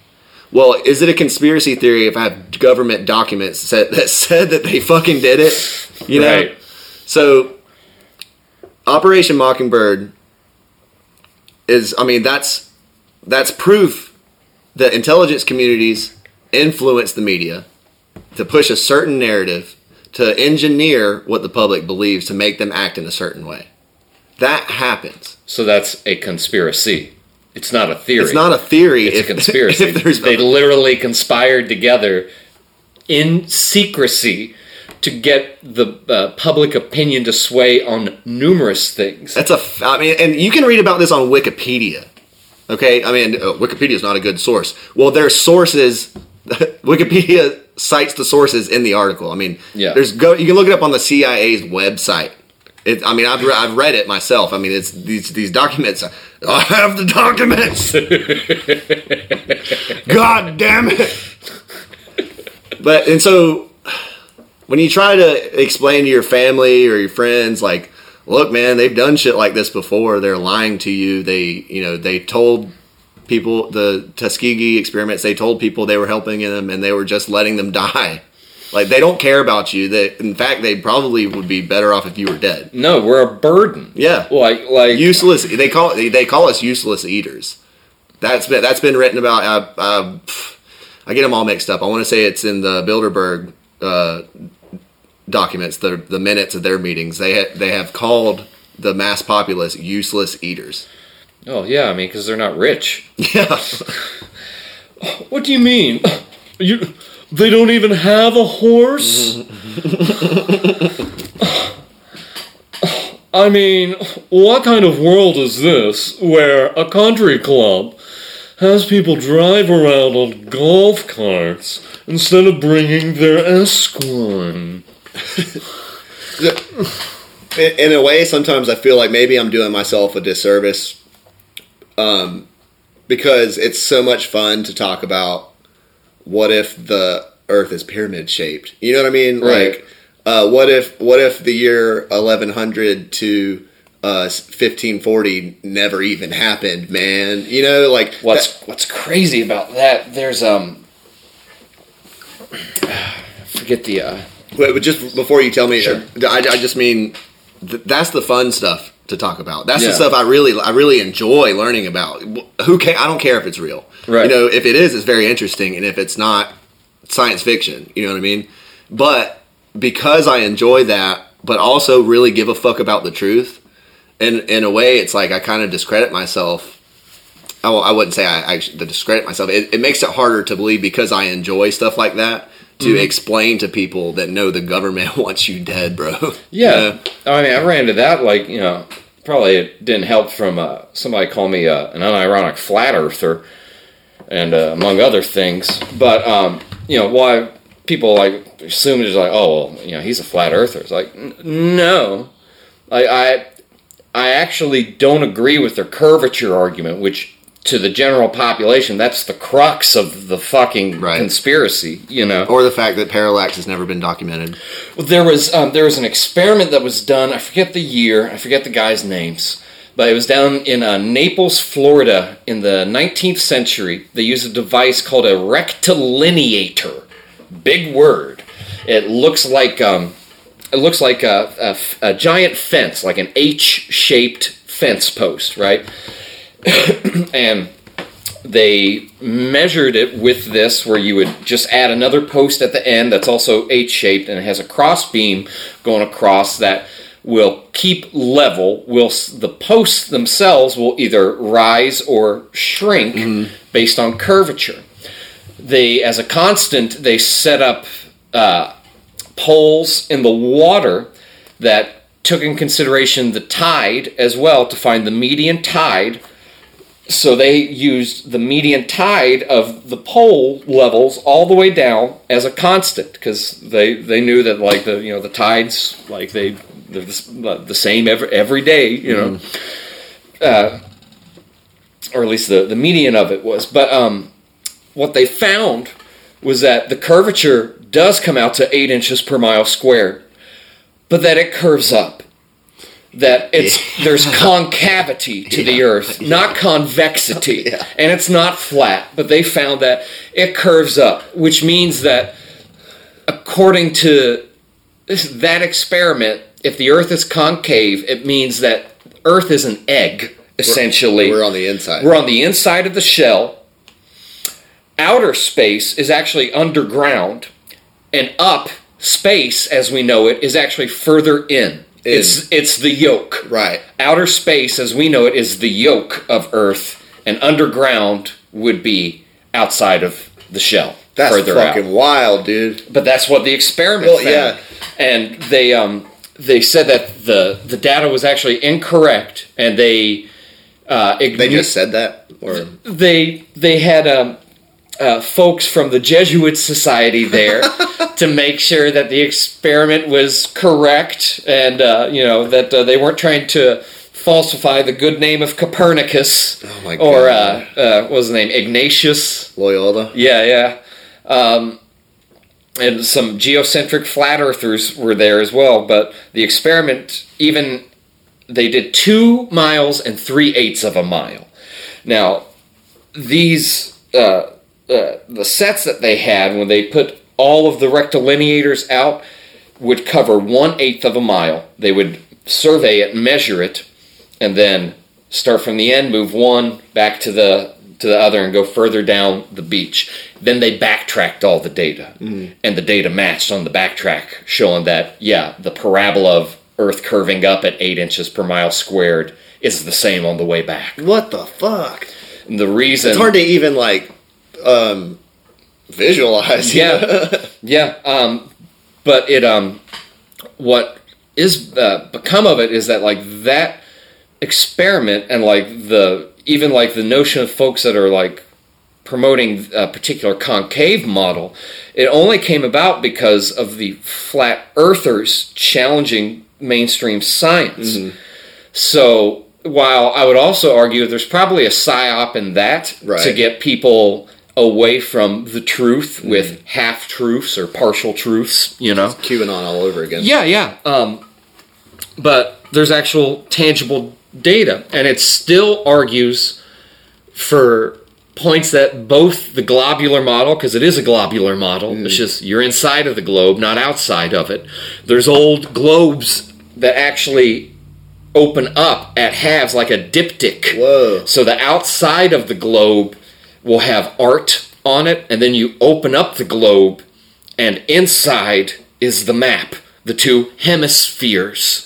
That's wild. Yeah. So it's an it's an old idea too. It, it's a very old idea. It um, it agrees with the flat earthers that the Earth is a fixed It location. doesn't move. It's it's in a very preferred spot, Mm. which I believe as well, and that is a heretical idea because it's saying, well, that must make you a flat earther. No, again, I don't agree with the arguments of curvature, Right. but I do agree with the notion of this is created. This is a special place. This is Eden. This is, you know, this is the only earth we got. Right. The notion of outer space, I don't buy. I, I, I don't think the whole thing of like, oh, space is fake. No, no, no. I mean, it's No, it's it's, it's, there. real. It's there. it's there. I mean, yeah, you can see it. Mm-hmm. You know, well, it's like when people say, "Oh, the moon is fake." It's like, well, it's not literally fake. I mean, you, it's a thing. Yeah. you can see. It's just not. It's, it's misdescribed, is what it is. yeah, I don't think it's a floating chunk of Earth rock No. that is just floating up there now, stuck in our orbit. I Yeah. mean, it emits its own light. It- it- you know, it, it's even the eclipses. Somebody brought up a point of like the new moon. It's like, well, shouldn't with every new moon cycle there be an eclipse that's associated with it right. in some way? Yeah, that's what I always thought too. Uh, because I mean, one whole side of the moon is facing the sun. Mm-hmm. Okay, so that that produces a shadow on the sun Right. someplace, right? It, it doesn't always, but yet eclipses happen every 18 years, 11 months, and eight hours. Every time, Mm-hmm. like the same eclipse will happen again in that amount of time, and the only way they can measure that, NASA included, is with a geocentric clock. Right. So the geocentric cycle. But like that shit's fucking wild to me though, of like the idea of outer space is actually further in. yeah, And that it, it still argues the points of like there's a source light that is projecting our sun, which is projecting our reality. It still has uh, the ionosphere and like the, the firmaments Right. and different layers of but atmosphere. they would be spherical layers yeah. on the inside. Yeah. That's pretty wild. Well, and it, it makes it easier to um, just visualize the concept of. So, like, obviously, it's it's a creationist point of view, which I I like a lot more. Yeah, even, even if you uh, don't just- subscribe to that, if you're more of the this is a simulation, Well, right? it's the same. the- Yeah, you need a programmer. A simulation and a creation are the the same idea. Yeah. Uh, but it's a lot easier to visualize. Like so, like God is always um, described as being outside of time and space. Mm-hmm. So, like literally being out. Like if if we're on the inside, then God is just like observing, observe, what what is it? Pondering his orb. Anyways, here's Ponderball. But um, and I, and and what we talked about last time about the like maybe the Earth actually is a globe, but it's just ex- exponentially bigger than we thought it was. You know, Yeah. Like all all of these ideas, like they're fun to think about, and like Sam Tripoli, he calls it being a conspiracy black belt.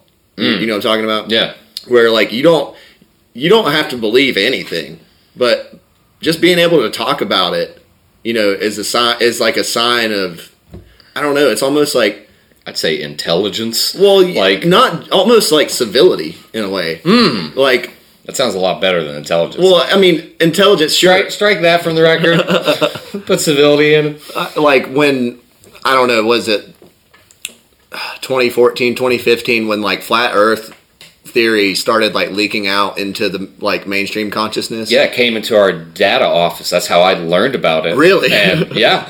Oh like, yeah, yeah, yeah. Yeah, Uh, all, all, we're all data guys, so like we would have we would have like problem or logical problems that we would discuss. So for for instance, not related to flat Earth, but how many holes does a straw have? right. So most folks in the office said one. I, Mm-hmm. th- I think a couple said two. My answer was zero yeah, because if a straw has a hole in it, it doesn't work. it ceases to function. You have to plug the hole. What it what it is, it's just a cylinder with no filling. There's no Right. holes in it. Right. It's just a cylinder with no filling.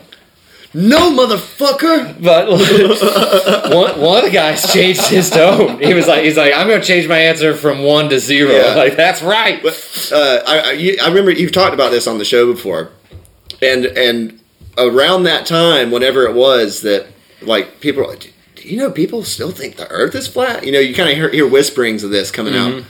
Like I. I dove into that shit head first. I was like, "All right, give it to me. What's the argument? You know what I mean? Like, I don't fucking know.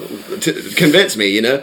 I think I think Bob is actually responsible for bringing it to the. No, uh, actually- the- no, I mean to our office because Oh, oh, oh. There is a uh, there's a guy in the office who liked Bob and he was like Bob's a flat earther. And I'm like, what the fuck is a flat earther? Yeah. and he brings up uh, not the map, but like one of the maps where it's Mm-hmm. like, oh yeah, there's an ice wall. We're all inside of it. Right. And I remember just laughing. I was like, why would anybody think this? Yeah.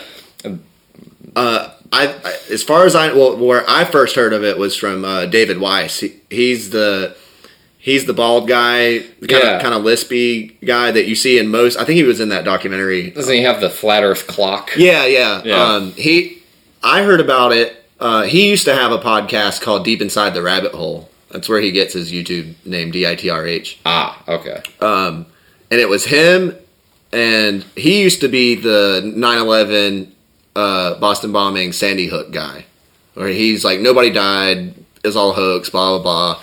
And then it was him and this comedian who didn't believe any of that shit. Like he's like mainstream narrative, 100. percent And then this this third guy, he was like a mystical, like Reiki and mushrooms type dude, right?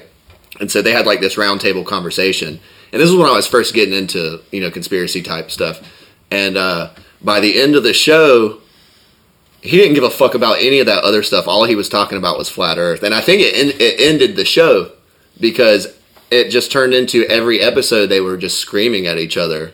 About flat Earth. Yeah, well, it, well, it was him trying to explain the model, and then like the comedian guy just losing his fucking mind, like.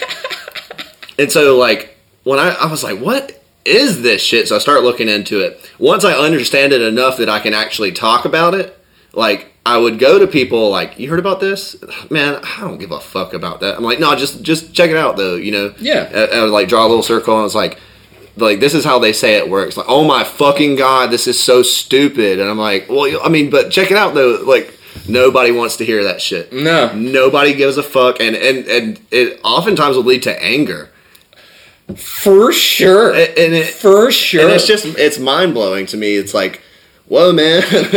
okay, like it used to piss people off so much and like like you said all i wanted to do is just talk Yeah. like about it. because i was like i was like i was like you know like that like it's not just one argument that like there's oodles of like arguments that they make. Yeah, and like like i wasn't sold on i've said on the podcast before that like like their eclipse like models. Like the lunar eclipse model flat earthers have doesn't doesn't exactly work. No, it makes no sense. It just produces more questions. We're like, well, there's probably a, some sort of a other other being we can't see, other uh, celestial body, and Right. it's uh, uh, creating the uh, Which the red like effect. It's like, yeah, maybe. I mean that that goes back to some of the old Vedic texts, I believe. They talk about um, the Zihu and I can't remember what they're called. There's there's two there's like two orbs in the sky basically Yeah. that we can't see. And you It- you can see them a little bit during an eclipse. Like one of them's the black sun, Right, yeah, yeah. comes in only at the same time as the lunar And- or solar so- eclipse does. So like appeal to mythology, yeah, I mean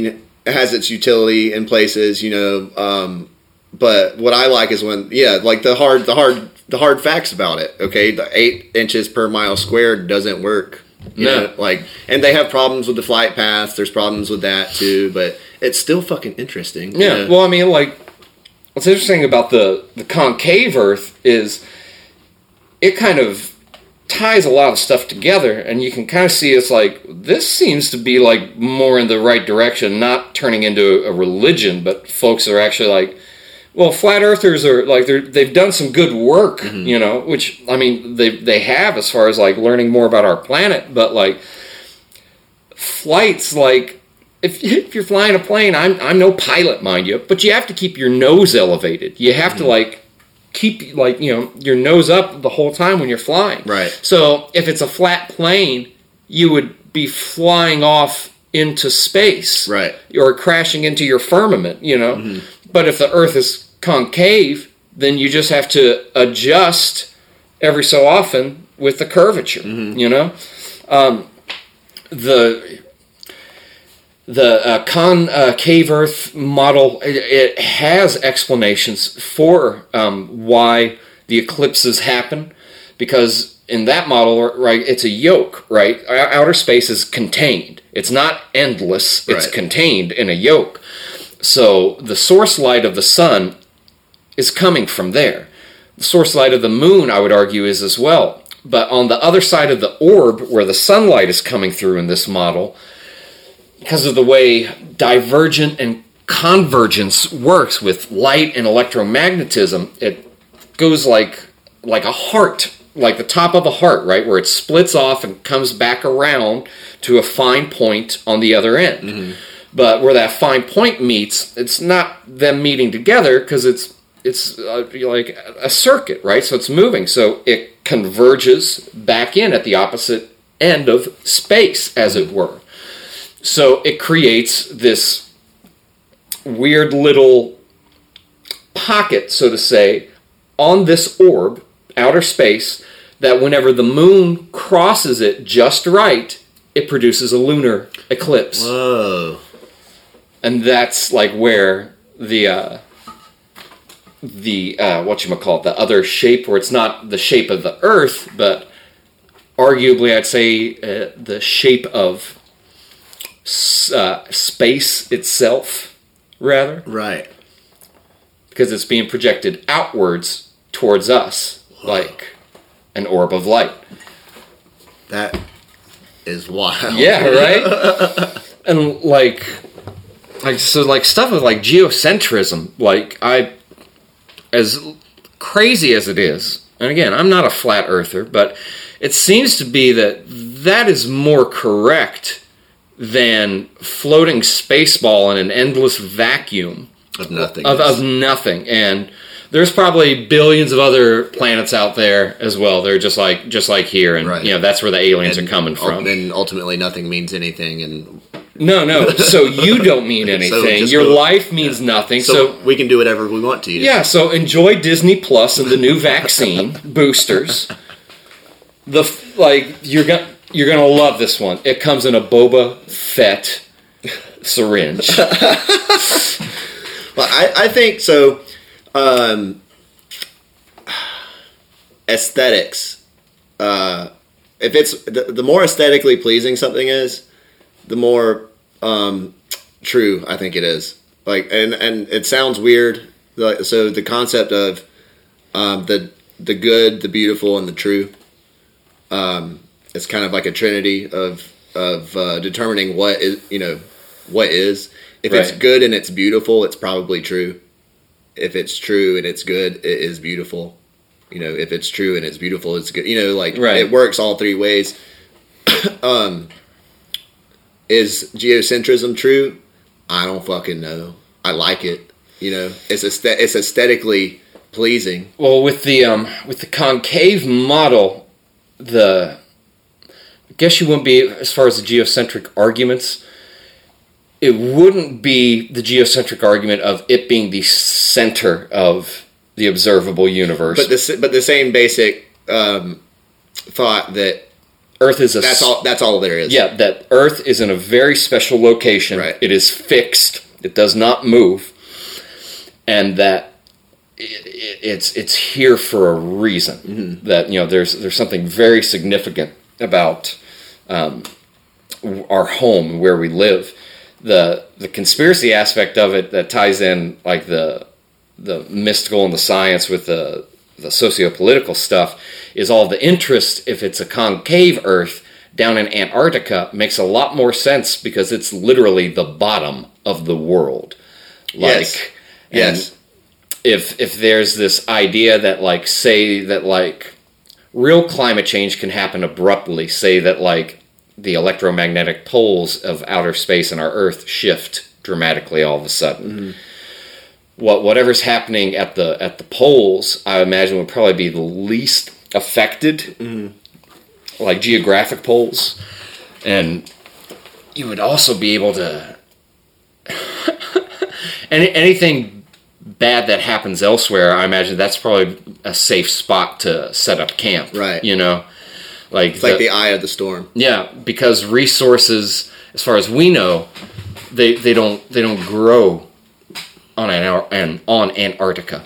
Um, I know some Google Maps conspiracists will they'll say that like, well, you can find if you go these coordinates, you can find there's green forests and green hills. It's like, yeah, no doubt, but like they're not growing their own food down there. Right. Yeah. They have food down there. Mm-hmm. So I would imagine that if you can induce some sort of cataclysm on Earth to where people don't have food, but you've got your small breakaway civilization in mm-hmm. uh, and Antarctica that has food to last, you know, a hundred winters or so. You can just wait. You can build up generations, repopulate as you they see go fit. hide in the underworld. Yeah, yeah. Essentially, the underworld, Antarctica, Whoa. because it's the bottom of the world. Think about this. You'll like this. This is kind of the uh, inverse. Uh, so, in in the so in the geocentric or creationist or whatever, and and most of the alternative cosmological models, the North Pole is the center of creation, right? Um, everything rotates around that, Right. um, or the North Star. I'm sorry, you know, yeah, Polaris. yeah um it, but so the the like the flat earth map for example the north pole is the center so and everything everything you, you just kind of moves around that so in the bible um whenever man was cast out of the garden it says that he went east of eden to the land of nod right um what so like people have been trying forever to figure out where is the garden of eden you know and why would they just go east? Okay, so in the North Pole, where's east, right? It's wherever the sun rises. Right. Well, where does the sun rise in the North Pole?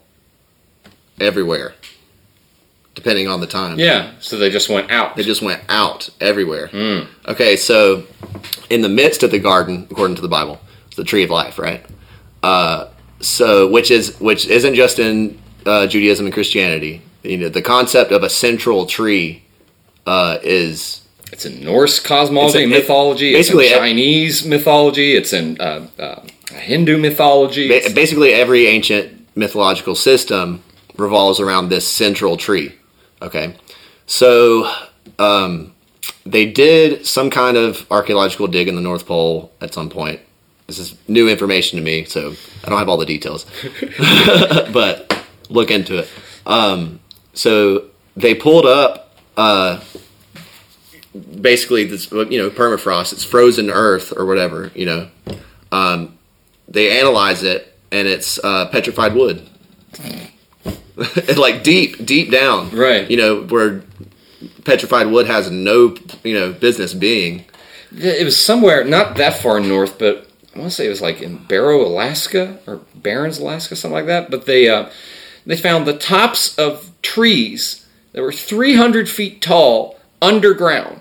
Whoa. Wow. That's. I mean, and but it makes sense though, and it al- it also ties into the um, what a couple of years ago I thought was batshit crazy that like um, the concept that some of these plateaus are giant tree trunks or something. Yeah. know? Uh, maybe I don't know. Devil's Tower Devil's looks that's a lot yeah. more like a big ass tree that got cut down. And, you know, when it was earlier this year, it may have been late last year, that an article came out where it was like, like scientists argue that there's a root system under Devil's Tower Yeah. that is miles in circumference and diameter. That's mainstream science. Yeah. And it's like, well, I mean, look at it. Yeah. Like, just look at it. It doesn't look like it was formed with volcanic rock. It looks like it's a petrified tree stump. Yep. Um, like, uh. I, I, I find I find it hard to connect with people, Ted. why, It's why do you think I'm here? but like all all this stuff in like the past few years, like it's it's culminated a lot in the, in the last two, and especially this one. And I'm starting to see more and more of my friends that are like waking up on just certain things, mm-hmm. and like you know, once once you become conscious, it's not like at least you shouldn't be just like, oh my god, every, they're all right. Like the I was lied to about everything. Right. Like you know, it's like no, no, because I, I've been there, and it's a rough time. You know, like in my early twenties, you know, like oh, the whole world's fake, man. Yeah. you know, I mean, it's it, it can get wild. and especially getting into conspiracies, it's, it's like it can be very overwhelming. Mm-hmm. Like, but the um, you know, I, I I do have hope as well for the for the future. You know, I, I, I still think that there's there's enough people that are realizing that what's going on is bad Yeah, and that no one is there to save us. Like mm-hmm. no one is coming to save us. And and if it if there is, it's because the world has ended. Yeah. you know what I mean? yeah. You know it's um there's a i had a philosophy of religion class when i was 18 somehow i got in a senior level philosophy class. I didn't have an advisor at vsu i was just like that class seems cool. It's on my, it's on my bucket list of four years. Like I'll, but uh we had to argue evil and why evil is. And the argument i chose to go with is that you know evil is the price we pay for free will. That like it exists because we have a choice in certain things. Mm-hmm. So choosing your fate is really scary at times, especially the older and more comfortable you get where it's not like you have the reckless abandon of youth where it's just like, "Hey, I could fucking die any day, I don't care." It's like, "Yeah, but once you survive and you get a little bit older, you're like, Earth kind of kicks ass. I want to I want to hang out a bit longer. There's stuff I want to experience still. I think that um, I think all is not lost, but I I think that it's it's gonna it's gonna get bad before it gets better. Yeah. It's gonna get worse before it gets better. I mean, I, I agree. I agree with that. Um, uh, and the reason that I'm into all this stuff that we've been talking about tonight and a million other things, I think ultimately why I like it so much is because when you get down to it, what it all really means is that this world is super fucking interesting. It's a magical, like, special place. Your life has meaning you you're you are spe- i mean it, it's you know it sounds cheesy. You're special you know what i mean? Like Yeah. humanity is a very very special fragile uh state of his existence you know what i mean?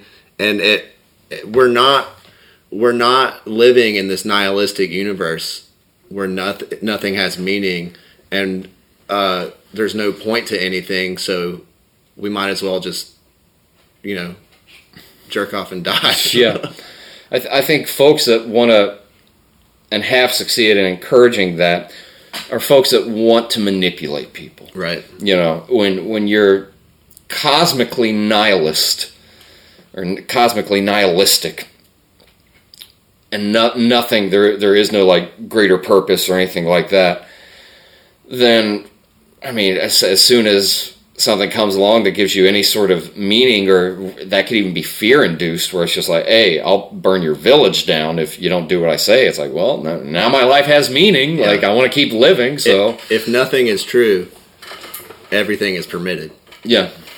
Yeah. Do what thou wilt, be the law of the land. Yeah, yeah. Fuck that. Well, shit, Ted. we we said we were gonna keep it short. We still did uh, three hours, man. It's hard not to, man. Dude, thank thank you so much for like coming on and like repeatedly coming on, Dude, man. thank you for being my friend. Dude, likewise, man. I Like, lo- these are the best conversations I have in my whole life.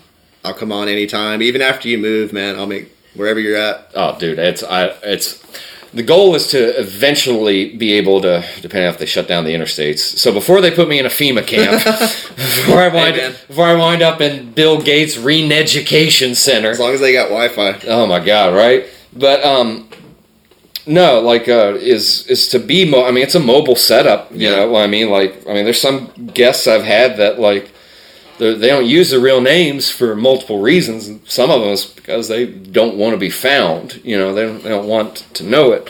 So it's it's it, it's good to be able to have that kind of flexibility and to be able to have something like a 10 year goal with it where it's like yeah i'm if i don't have anybody for a whole month that like either comes through on the show or is interested in it like i, I may not put it out but i'm gonna keep putting them out Yeah. you know what i mean Yeah. like so it's it's uh you know we're, we're, we're not going anywhere Hell you no. know not until not until i'm dead anyway so Love you, brother. Love you too, man. Guys, thank you all so much for listening. Fucking happy 2022. I imagine it'll present its own unique sets of challenges for all of us. And it's been a tough motherfucker, but we're still in the motherfucker. So be kind to one another. Don't take shit from anybody. Stand by your principles. Jesus loves you. Satan loves you. Whatever side you choose, you're important. And I'm so glad you're here with me. Thanks for listening.